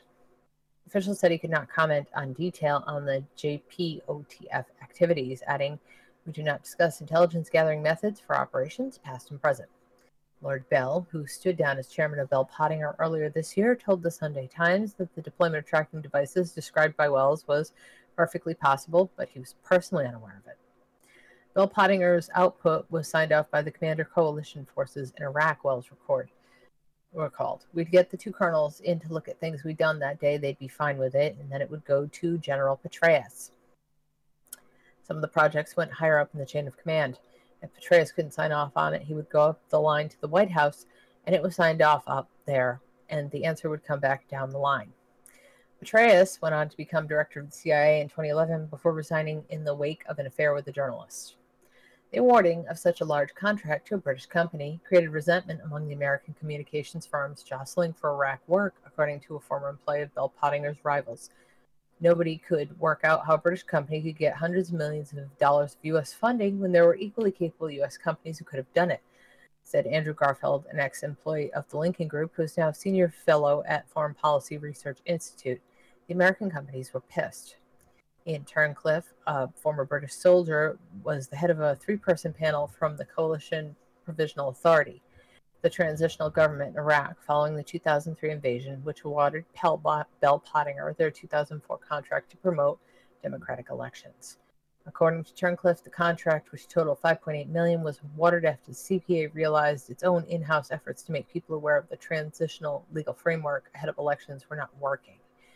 We held a relatively hasty but still competitive bid for communications companies to come in, recalls Tunnicliffe. Tunnicliffe said Bell Pottinger's consortium was one of three bidders for the contract and simply put in a more convincing proposal than their rivals. Iraq was a lucrative opportunity for many communications firms. Bureaus discovered that between 2006 and 2008, more than 40 companies were being paid for services such as TV and radio placement, video production, billboards, advertising, and opinion polls. These included U.S. companies like Lincoln Group, Leon Industries, and SOS International, as well as Iraq based firms such as Cradle of New Civilization Media, Babylon Media, and Iraqi Dream.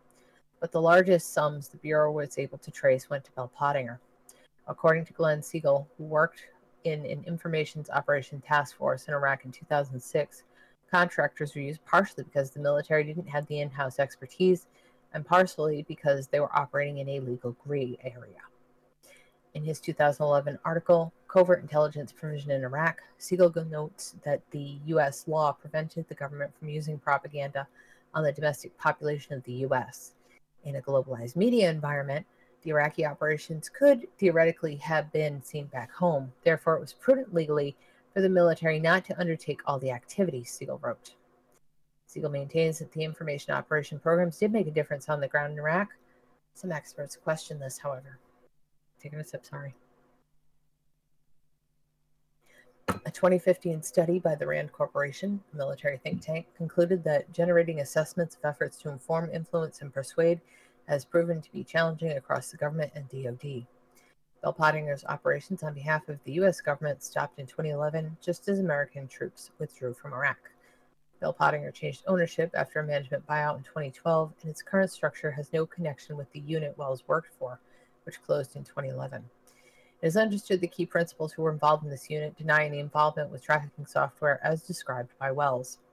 Wells left Iraq after less than two years, having had enough of the stress working in a war zone and having to watch graphic videos of atrocities day after day. Looking back at his time creating propaganda for the U.S. military, Wells is ambivalent. The aim of Bell's Pottinger's work in Iraq was to highlight Al Qaeda's senseless violence, he said, publicly, which at the time he thought he must be doing some good. But then, somewhere in my conscience, I wondered whether this was the right thing to do, he added. Lord Bell told the Sunday Times he was proud of Bell Pottinger's work in Iraq. We did a lot to help resolve the situation. Not enough. We did not stop the mess which emerged, but it was part of the American propaganda machinery. Whether the material achieved its goals, no one ever really know, said Wells. I mean, if you look at the situation now, it wouldn't appear to have worked, but at the time, who knows if it saved one life, it was a good thing to do. Can you hear me, Barry? Am I still yes, here? yes, you're Okay. still here. Yes. Um, yeah, it's no surprise. Uh, and yeah, I'm I'm not surprised the American companies, communications companies, were pissed off. Uh, but then they deliberately gave it to a foreign contractor because that lets them avoid certain inconvenient questions later on, doesn't it? Yep. it definitely does. I mean, that's the way they do things. Plausible deniability is how the military does everything. And this sort of behaviour isn't new. I mean, uh, the the run up to D Day in World War 2 Mhm. um, the British we we generated such huge quantities of fake information, fake stories, um, went to extreme lengths to fabricate information. I mean. Uh, Y- You'll know about the the dead body thing. Yeah. Uh huh. Washed up in Spain. yes. I mean, planted there by our government. Yeah, Sent a submarine with a dead guy, dressed up in a military uniform, with a briefcase with loads of important papers in it, and just dumped it off the coast of Spain. Little things like that. So yeah, it's not new. It's been going a long. Yeah, Parky said the man who never was. Yeah, I mean, I mean it's not new. It's not, but I mean, I can remember, like, I can remember these videos coming out and people going, they're making propaganda in Iraq. Yeah. Years and years and years ago, and everybody going, no, no, no, you're just crazy. Those people who found those videos were not crazy. There was, just like in any war zone, there is propaganda actively being created in every war zone we're involved in. Yes. So to look at people who find footage online or whatever and say, look, I mean, look, you can see like there's there's a whiteboard, there's some they're taking direction, this is not natural behavior. To say those people are crazy is wrong. Um it's happening. We just don't normally get to see the behind the scenes stuff. Yeah. And I think the world is the way it is today. And as such, knowing that Voice of America can broadcast to Americans now, knowing that they've gotten rid of the propaganda rules um, in place to protect the American public from having propaganda launched at it, and it's probably much the same everywhere else, that I think you have to question everything you see and question everything you read. Um, but don't necessarily think the people who are saying it or showing it to you are crazy. Definitely question it. But always keep in the back of your mind that, you know, they can broadcast propaganda to me now and they can do it legally.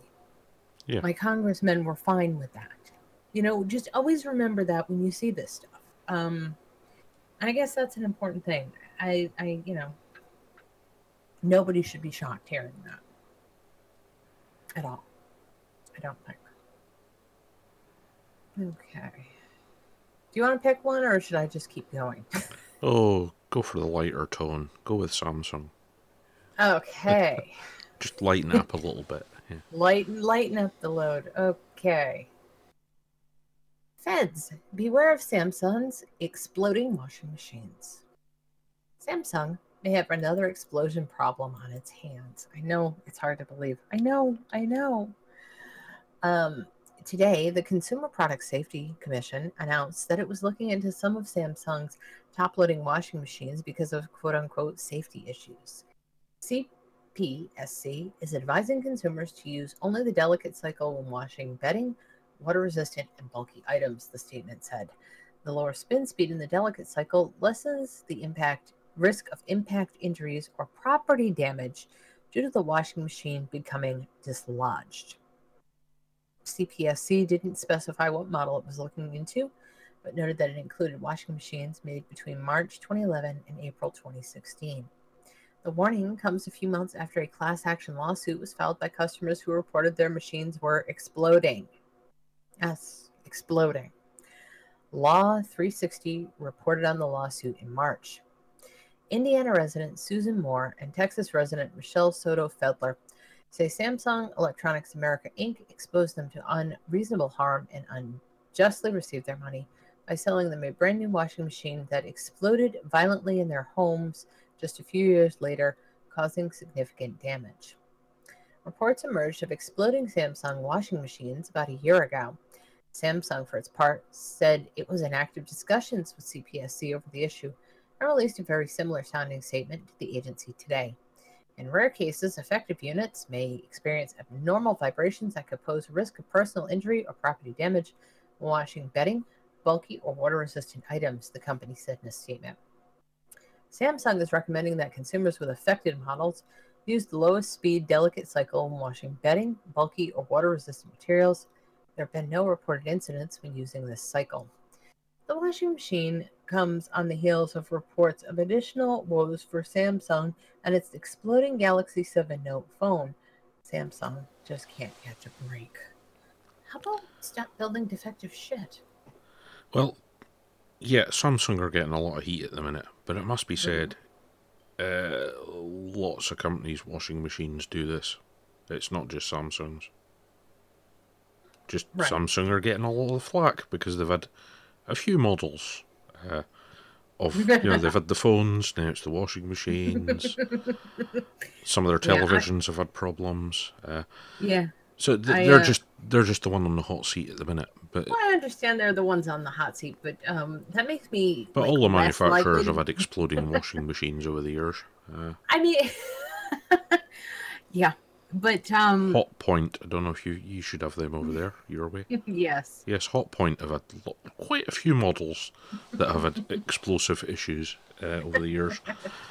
Sure, I've uh, there's a consumer program in the UK called Watchdog.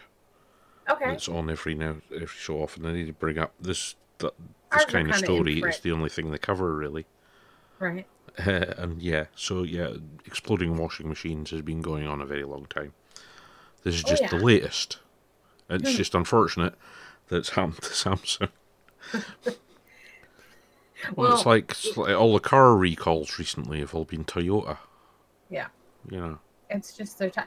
Now, don't get me wrong; it doesn't matter really what brand you buy; they're all made by a couple of they're probably made in Maybe three or South Korea four. by somebody. you know exactly they're made in the same three or four factories with a different like label slapped on them i gotta tell you um i was looking at a, a galaxy note 7 that ain't fucking happening um ever uh, no you know it, it Well, makes you don't you don't have a kidney to sell to fund it.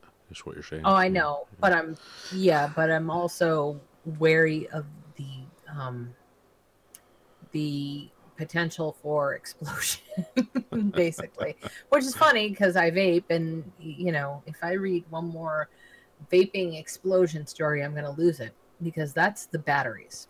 And I'm pretty sure that's the problem at least with the Samsung phones, right? Uh, no, it's But I- that battery manufacturer in these phones. So One of the it's a factories had a fault in the production line. well, why fix it? You can just cast well, they did fix it. They recalled them.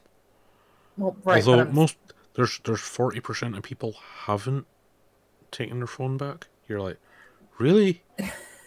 You want your house to go on that? fire? It's like How do you safely charge that? That's my Yeah. question.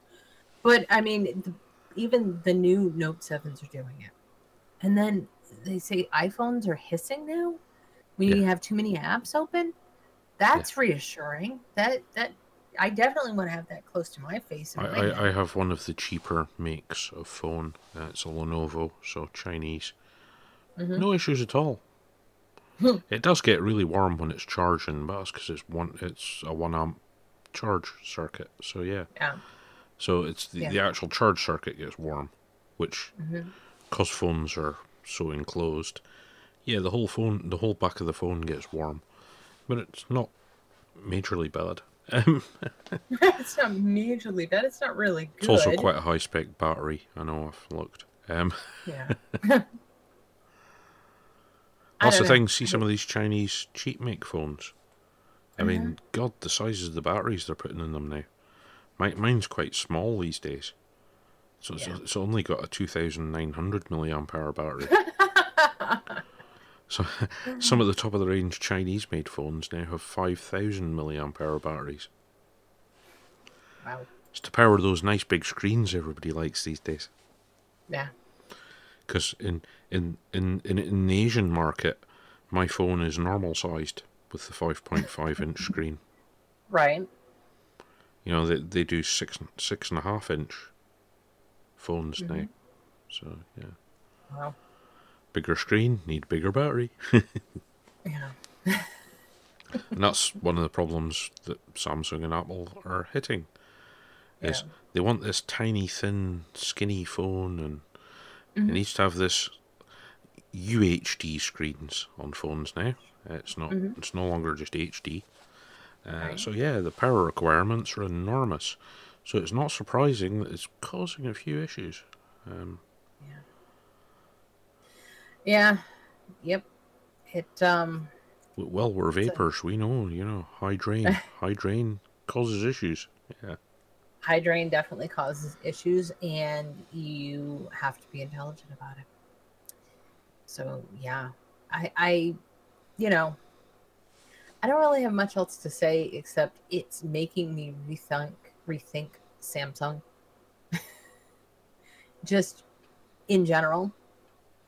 Well, I mean, it's the it's the first big hitches Samsung have had for quite a long time. So, I mean, in some ways, they're bound to have a problem at some point because all big companies do. Mhm. It's as I say, it's just it's just shitty luck in a way that they've had two major problems and so Yeah. close together. Um, Yeah. Because yeah, I Um, mean, let's face it, uh, apples are not exactly known for their stability either. I mean, No. I I mean, mean- iPh- uh, bendy iPhones. Yeah, wonder how that court case is going to pan out. And yeah, know. some some of them were uh, going on fire quite a, a couple of years back. Mhm. I I do think that honestly, Oh, and it should be noted. You see, when the the iPhones were having issues, yeah, did Apple recall them? Nope. It was. I think it got to the Samsung recorded recalled all the Note sevens after thirty four had had issues. right. But what That's I'm saying a really is low even, number. even the newer Note sevens. Yes. Some of them are, you know, so it's not. I don't think it's just limited to that one run from that one factory. You know what I mean? There's something else. Oh, there's, the heart of it it's quite possibly a design flaw in the battery. Uh, Mhm. But apparently they did the, all all the ones that have had faults were all traced back to the batteries that came from one factory. So So yeah, I, I don't know.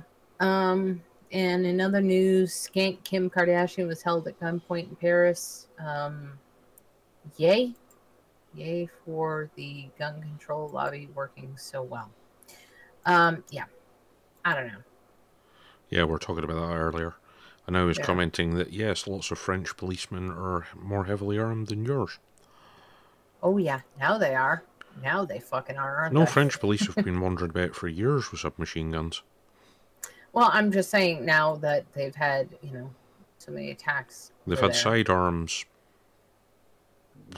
since the Second World War, but yeah, towards I think it was in the the late eighties, early nineties.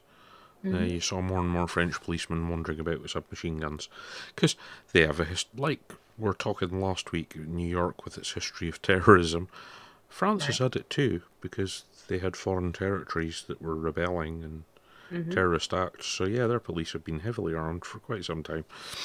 Right. Exactly. But you know, yeah, yeah, but you don't. They're not.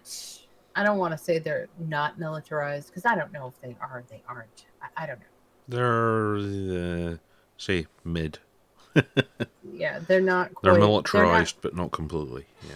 they're not quite where we are. Um, also, I'm going to stick this in the chat because if you know someone who used one of the EpiPens before the price went up 20 jillion percent, um, this is something that really could possibly help them.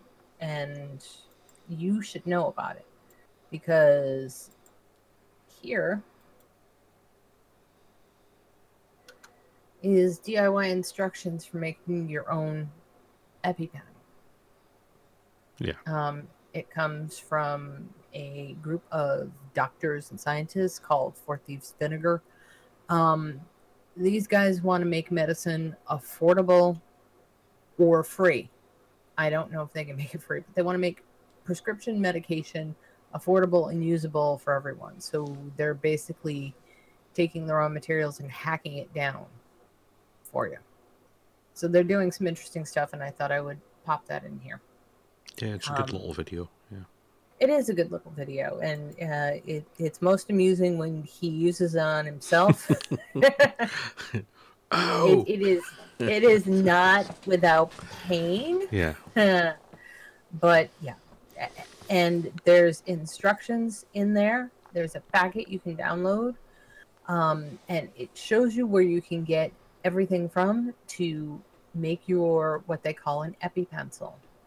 Yeah. So for about thirty dollars, you've got an easily reusable device, just like your EpiPen, that will be able to be used in Yeah, emergencies. it's, and it's it's it's not it's a as yeah, it's not, it's as, not as small, small. and portable, but it does cost pretty. a tenth the amount. Yeah.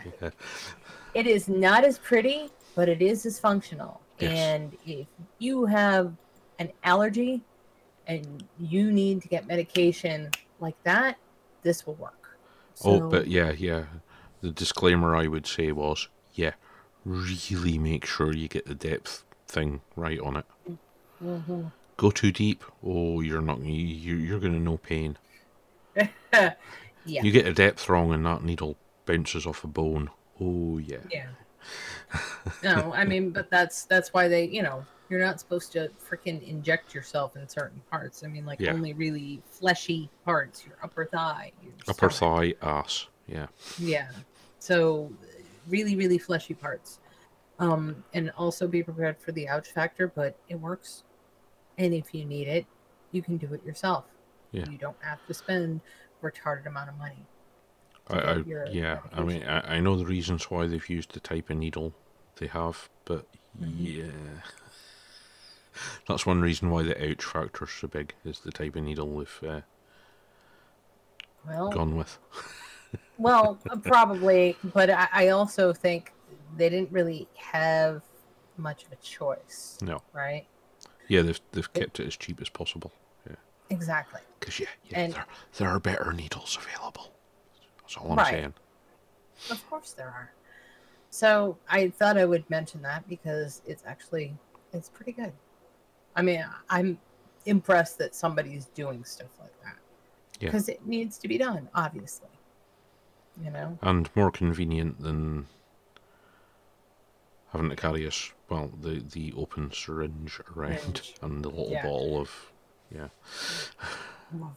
whatever. Yeah, and it seems like it's going to be safer. So that can only be good for people. Um, Yeah. And the, the video is interesting. It's funny to watch him poking himself. Hurt himself. Um, yeah. Ow! I I thought that was hilarious, but it's it's great. It's something. Well, you know why? Shouldn't shouldn't Why? inject it on the side of his leg. Oh, true. But That's yeah. that's where the heaviest muscle is. Yeah. So he basically Well. stuck the needle into his muscle. You know, no one said that that scientists and doctors were all the absolute smartest people on earth, but that's still well, partly it's cool. because you show it on camera. yeah. But I'm sh- um I don't remember, but the last time I remember seeing somebody getting shown how to use an EpiPen or an injector, it was usually more towards the front of your thigh. You were uh, yeah. told to aim for, Mm-hmm.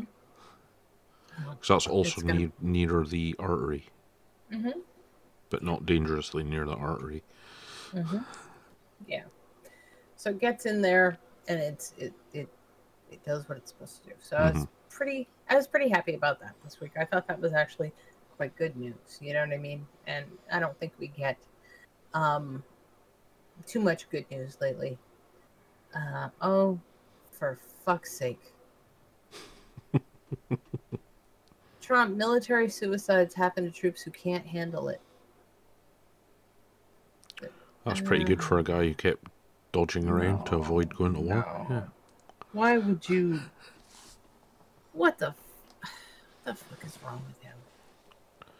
Um, yeah, I'm not even gonna read that to you. I, I can't. I can't really prove he said it, but there's a video link, so I don't really need to prove it. Um, he said it. What a dumbass.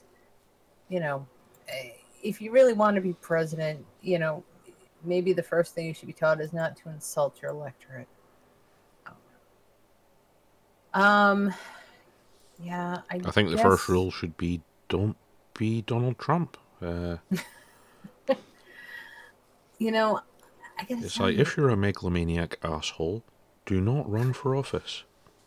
you know, the thing is, I'm not really as offended or by him or scared of him or I don't know what his record's like, right? Yeah. I would never vote for him, but I don't know what his record's like, right?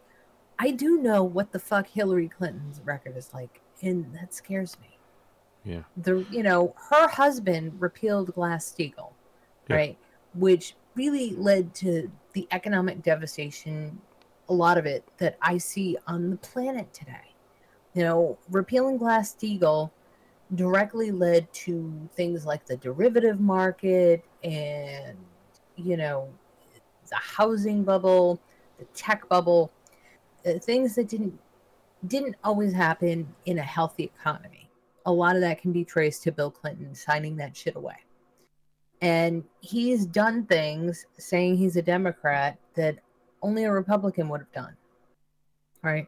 So I, I know what his record is on that. And I'm assuming she thinks the same way. I don't care what she says. Uh, I would Oh no, she's way worse. Yeah. I would never vote for her either. Yeah. I just, I can't. These people are fucking despicable. Well, I mean, I've, I've said to you before, there, certainly in the UK, we're, we're sitting here, here still hoping that it's some sort of elaborate prank. Basically, but deep down going, ah, shit. you know, I don't know. I, I neither. I don't think either one is good for. It's definitely not going to be good for morale. I Hmm. don't think. We all have to learn how to get along, and that's not helping things. I don't really. Never mind, need to- John. You, you'd always hope that uh, Matthew swings by your way and just wrecks everything. And No, because that might be more pleasant. Then they'll want to send FEMA in, and I'm all kinds of good. thank you. No, thank you. You know what? Thanks, but no thanks. Get the fuck out. Um, we can do it better ourselves. Thanks. I know I've lived through a hurricane where FEMA was helping, and I've got to tell you, the more I look at FEMA's mandate ever since 9 11, I come to the conclusion that their mandate completely changed. After Well, that. yeah, it did. They rewrote It it. completely changed. They don't do humanitarian aid anymore. That is not what they're meant to do. They're meant to set no, up. no, they changed from disaster relief to disaster management. Yeah. Um, so they're not equipped to do any of the things that they might have done before, but they are equipped to do a whole bunch of shit that would curl your hair right now. Yeah, mo- most of what they do is all to do with handling the media and the like. Yeah. Which is kind of opposite of what they're supposed to be doing, but yeah, Mhm. that's the way government works.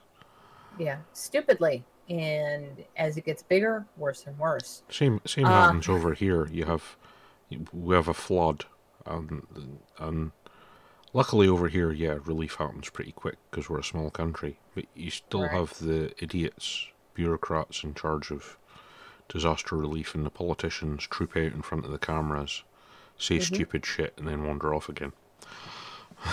Boris, Boris it's, it's it's all about the media these days. It's Well, not about Boris actually Johnson. helping. I, I like how Boris Johnson's hair looks like Nick Nolte's hair. Hmm. It does. You know, when Nick Nolte's having his meltdown and needs to go to jail, whatever. You've seen that picture of him in the Hawaiian shirt. Yeah, yeah, yeah. Boris Johnson's hair looks a lot like that. I, I was just saying my favorite thing about one of your politicians. His hair's better than Trump's. It's probably better than Hillary's. Okay. okay. Um. Yeah, I guess I'll do a couple more. Although I tried to lighten the mood. Uh, Europe's top human rights court will consider the legality of surveillance exposed by Edward Snowden. Human rights groups have launched a major, major new legal challenge over mass surveillance programs revealed by the National Security Agency whistleblower Edward Snowden. Ten organizations, including Privacy International, the American Civil Liberties Union, and Amnesty International, are taking up a landmark case against the UK government in the European Court of Human Rights. In a 115 page complaint released on Thursday, the groups allege that blanket and indiscriminate surveillance operations carried out by British spy agencies in collaboration with their U.S. counterparts violate privacy and freedom of expression rights. The case represents the first time Europeans' top human rights court has been asked to consider the legality of surveillance exposed by the Snowden documents. Its judgments are legally binding and could potentially have ramifications for how surveillance is conducted by UK agencies. Through bulk surveillance programs, the US and UK governments intercept the private communications and data of millions of people around the world, said Ashley Podarsky, staff attorney at ACLU National Security Project. Not only is bulk surveillance unlawful, but it has a deeply chilling and corrosive effect on political discourse and our personal communications. We're hopeful that the European Court of Human Rights will recognize that this mass surveillance violates fundamental rights to privacy and freedom of speech, and that the court's ruling will help put an end to these practices on a global scale. An appendix to the complaint names more than a dozen surveillance programs it says violate rights and do not have adequate safeguards against abuse. Among them are programs operated by the British security agency GCHQ, such as Karma Police, which were exposed by The Intercept last year. Karma Police was designed to allow the UK agency to build a web, browsing profile for every visible user on the internet.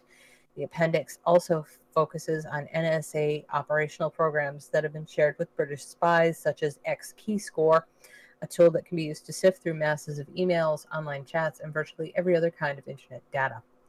The complaint argues that the scale of surveillance is unprecedented in terms of A, the number of individuals whose communications are potentially affected, and B, the quantity of communications content, related communications data that is actually initially intercepted, extracted, filtered, stored, analyzed, and or disseminated by UK intelligence agencies.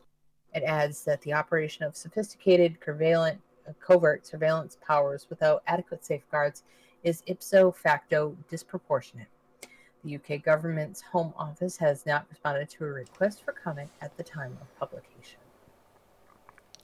Oh no, and just by co- complete coincidence, uh, our Tory government want to pull out of the European Human Rights Act.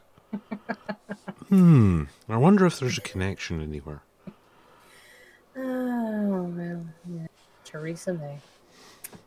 Oh, and you notice, uh, yeah, yeah, the Karma Police thing, yeah, Mhm. and and and what I'm, when that was when the story about it was broken, uh, Mhm. what did Theresa May start talking about? Oh yeah, the Snoopers Charter. oh, we'll have to legalise uh, Yeah, keeping Exactly. everybody's web browsing profile. yeah. You know, I so as soon as they remember got caught doing it, okay, okay, we'll just change the law. We're So just we're gonna make it to legal now. Yeah. We've been doing this for a while, but now we're just gonna change the. Yeah, at the end of the day, it's a good thing this court case is going to go ahead, but I don't think it's going to get very get anywhere. It's Even if it gets a but- ruling, it's not going to get anywhere. No, it's It'll not. just But get I mean, you know. right, but that's not why you go No. ahead with a court case nine times out of ten. When you're involved in something like that, right? You go ahead with those court cases so that you get publicity. You want people talking about it. You know, legally, it's not that you have no leg to stand on, but it's that the government generally doesn't shit on itself, right? They will sometimes, but not over something like this. But you want people talking about it and telling others and making it a hot topic. And the best way to do that is to publicize it. Yeah. And a court case is pretty good fucking publicity. And I Oh, hate to say it, it sounds all cynical and shit, but it's true. It it probably has no actual connection. Th- This is a Right. relate kind of related story. Right. But you remember the, the the UK was being investigated for human rights abuses uh, against our disabled people, Yes. and it was found yes they've been abusing disabled people. Uh huh. Um, the new guy in charge of work and pensions uh, Right. has just announced they're going to stop continuously assess- medically assessing people Hmm. with degenerative and permanent illnesses. So they won't have to go in every six months to get, you know, well, once a year, every six months, to be Right. reassessed to see if they're they've miraculously got better. Well, you know, I mean, here's, here's Finally, the thing that kinda- after years of being told this is stupid, yes, they're finally I mean- going, yeah, we won't reassess the people with terminal cancer. Yeah. but here's the the thing. I, you're you're. It's not like you have a great job market there either, No. right? Your job market is shit. My job market here is shit. This is a problem. Automation is making things so that less people need to do jobs, right? Well, that's, that's the weird thing. The UK has actually got pretty low unemployment. really. Not not that if you believe the government who right all these people you know sponging off the state. We've actually got a tiny number of unemployed com- people compared to a lot of countries. Yeah. But I'm just saying, I don't think it's going to get any better. No. I'm just saying that. So um, I think things are going to need to change at some point. Um, you know, I don't know how, but it's it's going to probably change somehow. Um, and it's like, okay, this one's kind of important. So I'm going to do this one. And I think this is the last one. Time to kill security questions or answer them with lies. Okay, this is this is about the Yahoo hack. You had a Yahoo email account, God, God help you.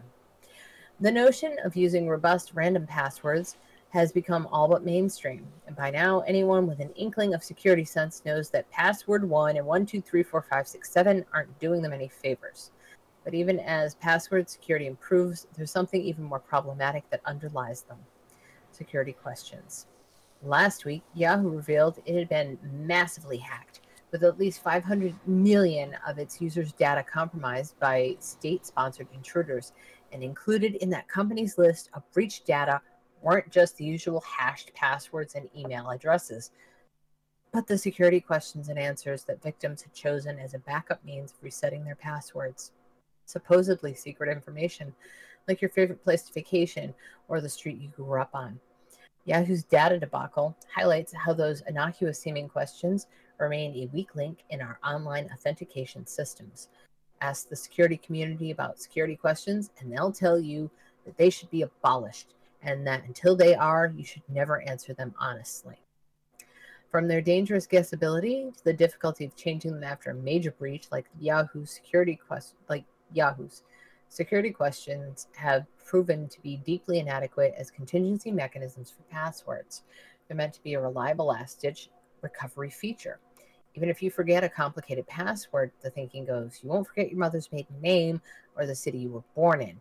But by relying on factual data that was never meant to be kept secret in the first place, Web and social media searches can often reveal where someone grew up or what make of their first car was. The approach puts accounts at risk, and since your pet's name never changes, your answers to security questions can be instantly compromised across many digital services if they are revealed through digital snooping or data breach. Please reset your mother's maiden name. All of that has led security experts to advocate their demise. I'd like to see this practice go away, said Jim Fenton, an identity, privacy, and security consultant who runs the blog Insecurity Questions. If passwords are vulnerable, why are security questions somehow so special that they live on forever? Fenton points out that every new data breach reveals more personal information that can make guessing the answers to security questions easier or simply allow hackers to reuse leaked security answer questions to access another service. Attackers are getting broader and broader information all the time about users by aggregating all these different leaks, he said. Sorry, but if you have a Yahoo account, you will need to find a new mother and have grown up on a different street. University of Pennsylvania computer scientist Matt Blaze quipped on Twitter after Yahoo's data breach. Security question and answer reuse between sites, he added, means that the data breaches on the scale of Yahoo's are the security equivalent of ecological disasters. Even the federal government is ready to kibosh security questions. In July, the National Institute of Standards and Technology released a draft of its new proposed digital authentic, authentic, authentic, auth, yeah. What the fuck? it's proposed digital authentic, auth, yeah.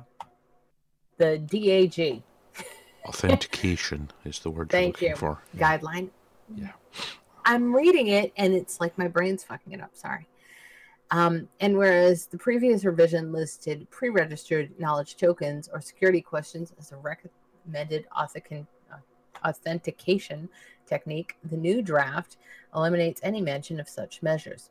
NIST, in other words, no longer endorses security questions as a measure for protecting federal accounts. Even Yahoo itself, which is offering tools for securing user accounts in light of the breach, now specifically notes to secure your account, we recommend you disable your security questions.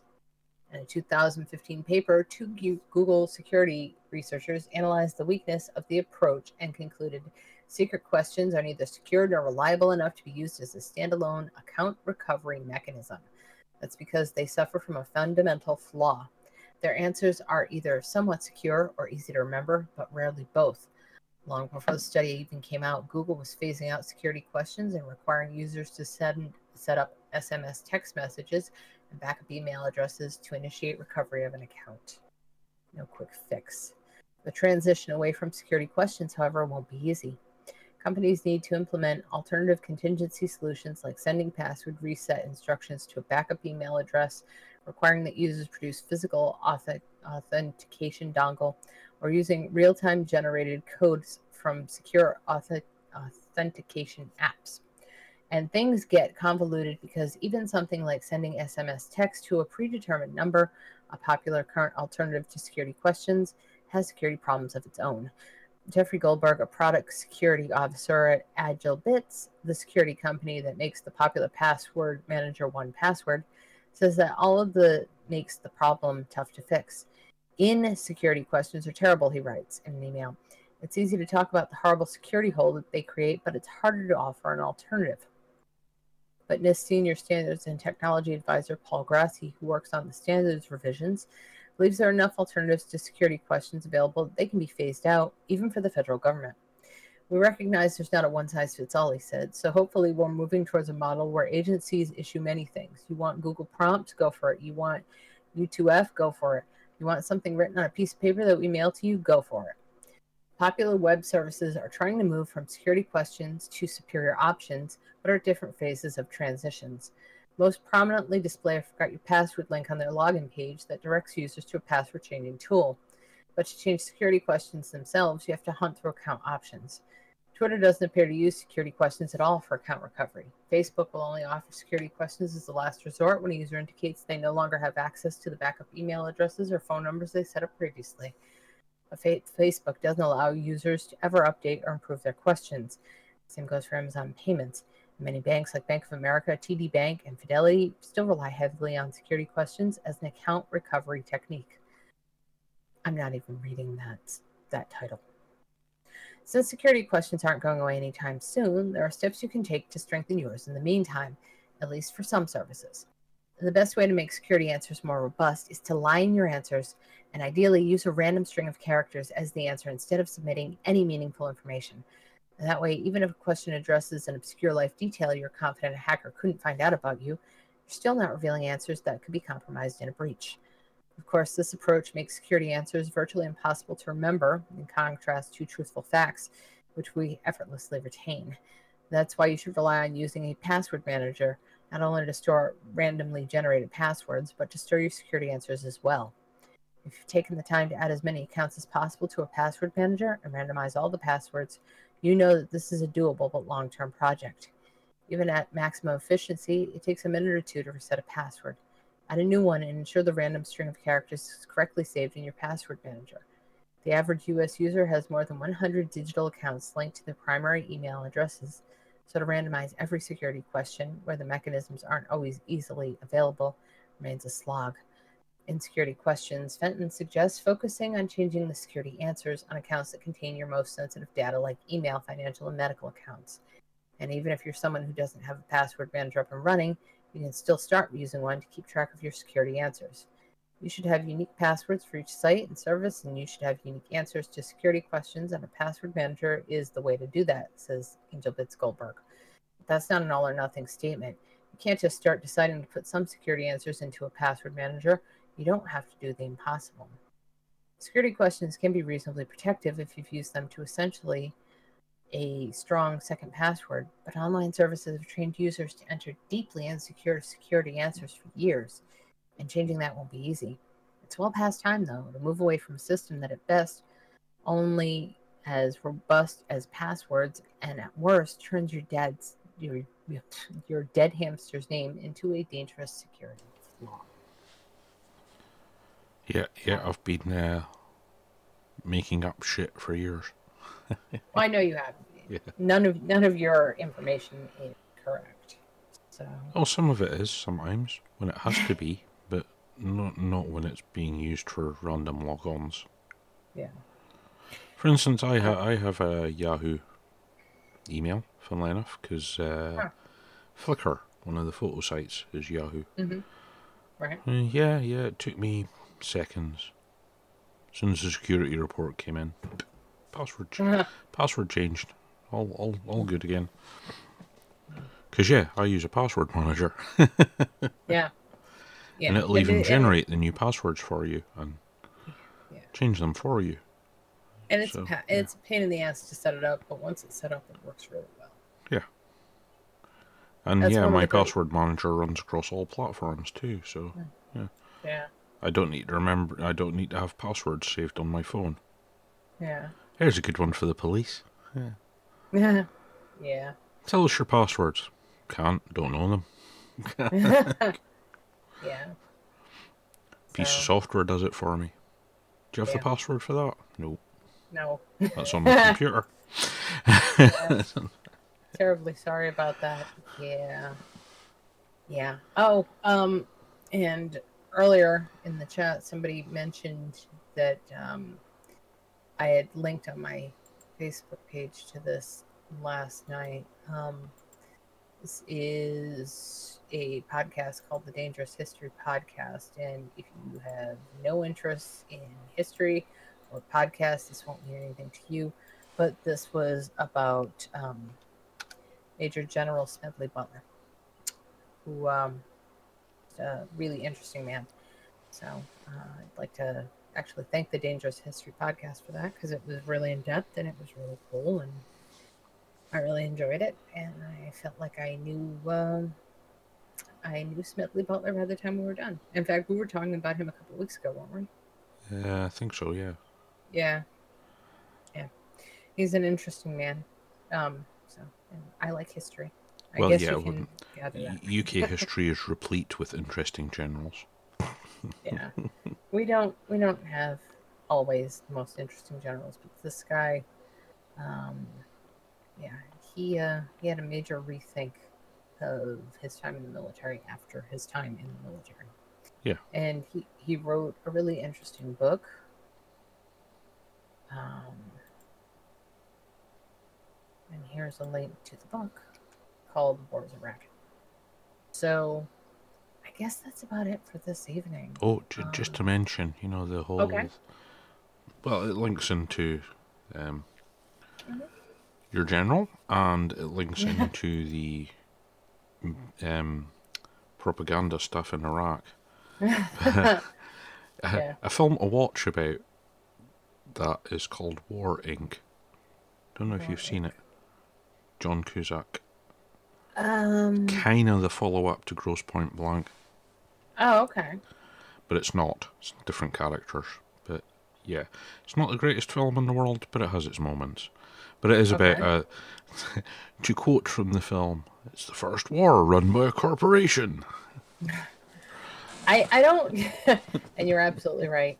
And it's not that wars are run by corporations, but it's that wars, any war you get involved with, pretty much has a corporation at the heart of it somewhere.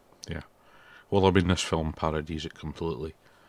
You know, it's an it's a fictitious Middle Eastern country, but basically, the war was basically all, the war, war materials were you know supplied by this one corporation.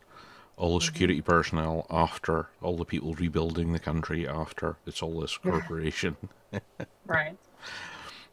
Yeah. But, and yeah. and I mean, I know in Iraq there was a ton of money to be made oh yeah. after the war, and there there always is every time, every single time. Well, I mean, most of Iraq, uh, huge sections of it didn't have reliable water supplies, but they could get a mobile phone.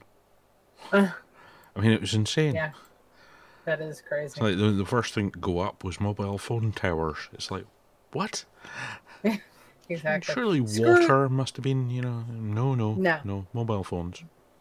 Screw you and your addiction to water. Yeah. I don't know. Uh, literally, that was the first service restored Uh-huh. in Iraq was mobile phone coverage. Why, you know, I believe it. I absolutely believe it. So, I guess Muppets and Edward. Okie dokie. Thank you. Why do we always come here? I guess we'll never know. It's like a kind of torture to Have to watch the show. Why spend hours searching for in stock ammunition when you can use AmmoSeek.com? AmmoSeek.com is a search engine for finding ammunition, reloading components, magazines, and guns for more than 300 calibers at more than 60 online retailers. AmmoSeek.com only shows items that are in stock and readily available for shipping. You can search by caliber, grains, manufacturer, and more. The results are displayed by cost per round, so you are able to get the very best pricing on your ammunition of choice. Find ammunition at the best prices fast. AmmoSeek.com. Thanks for listening, guys, and we'll see you next week.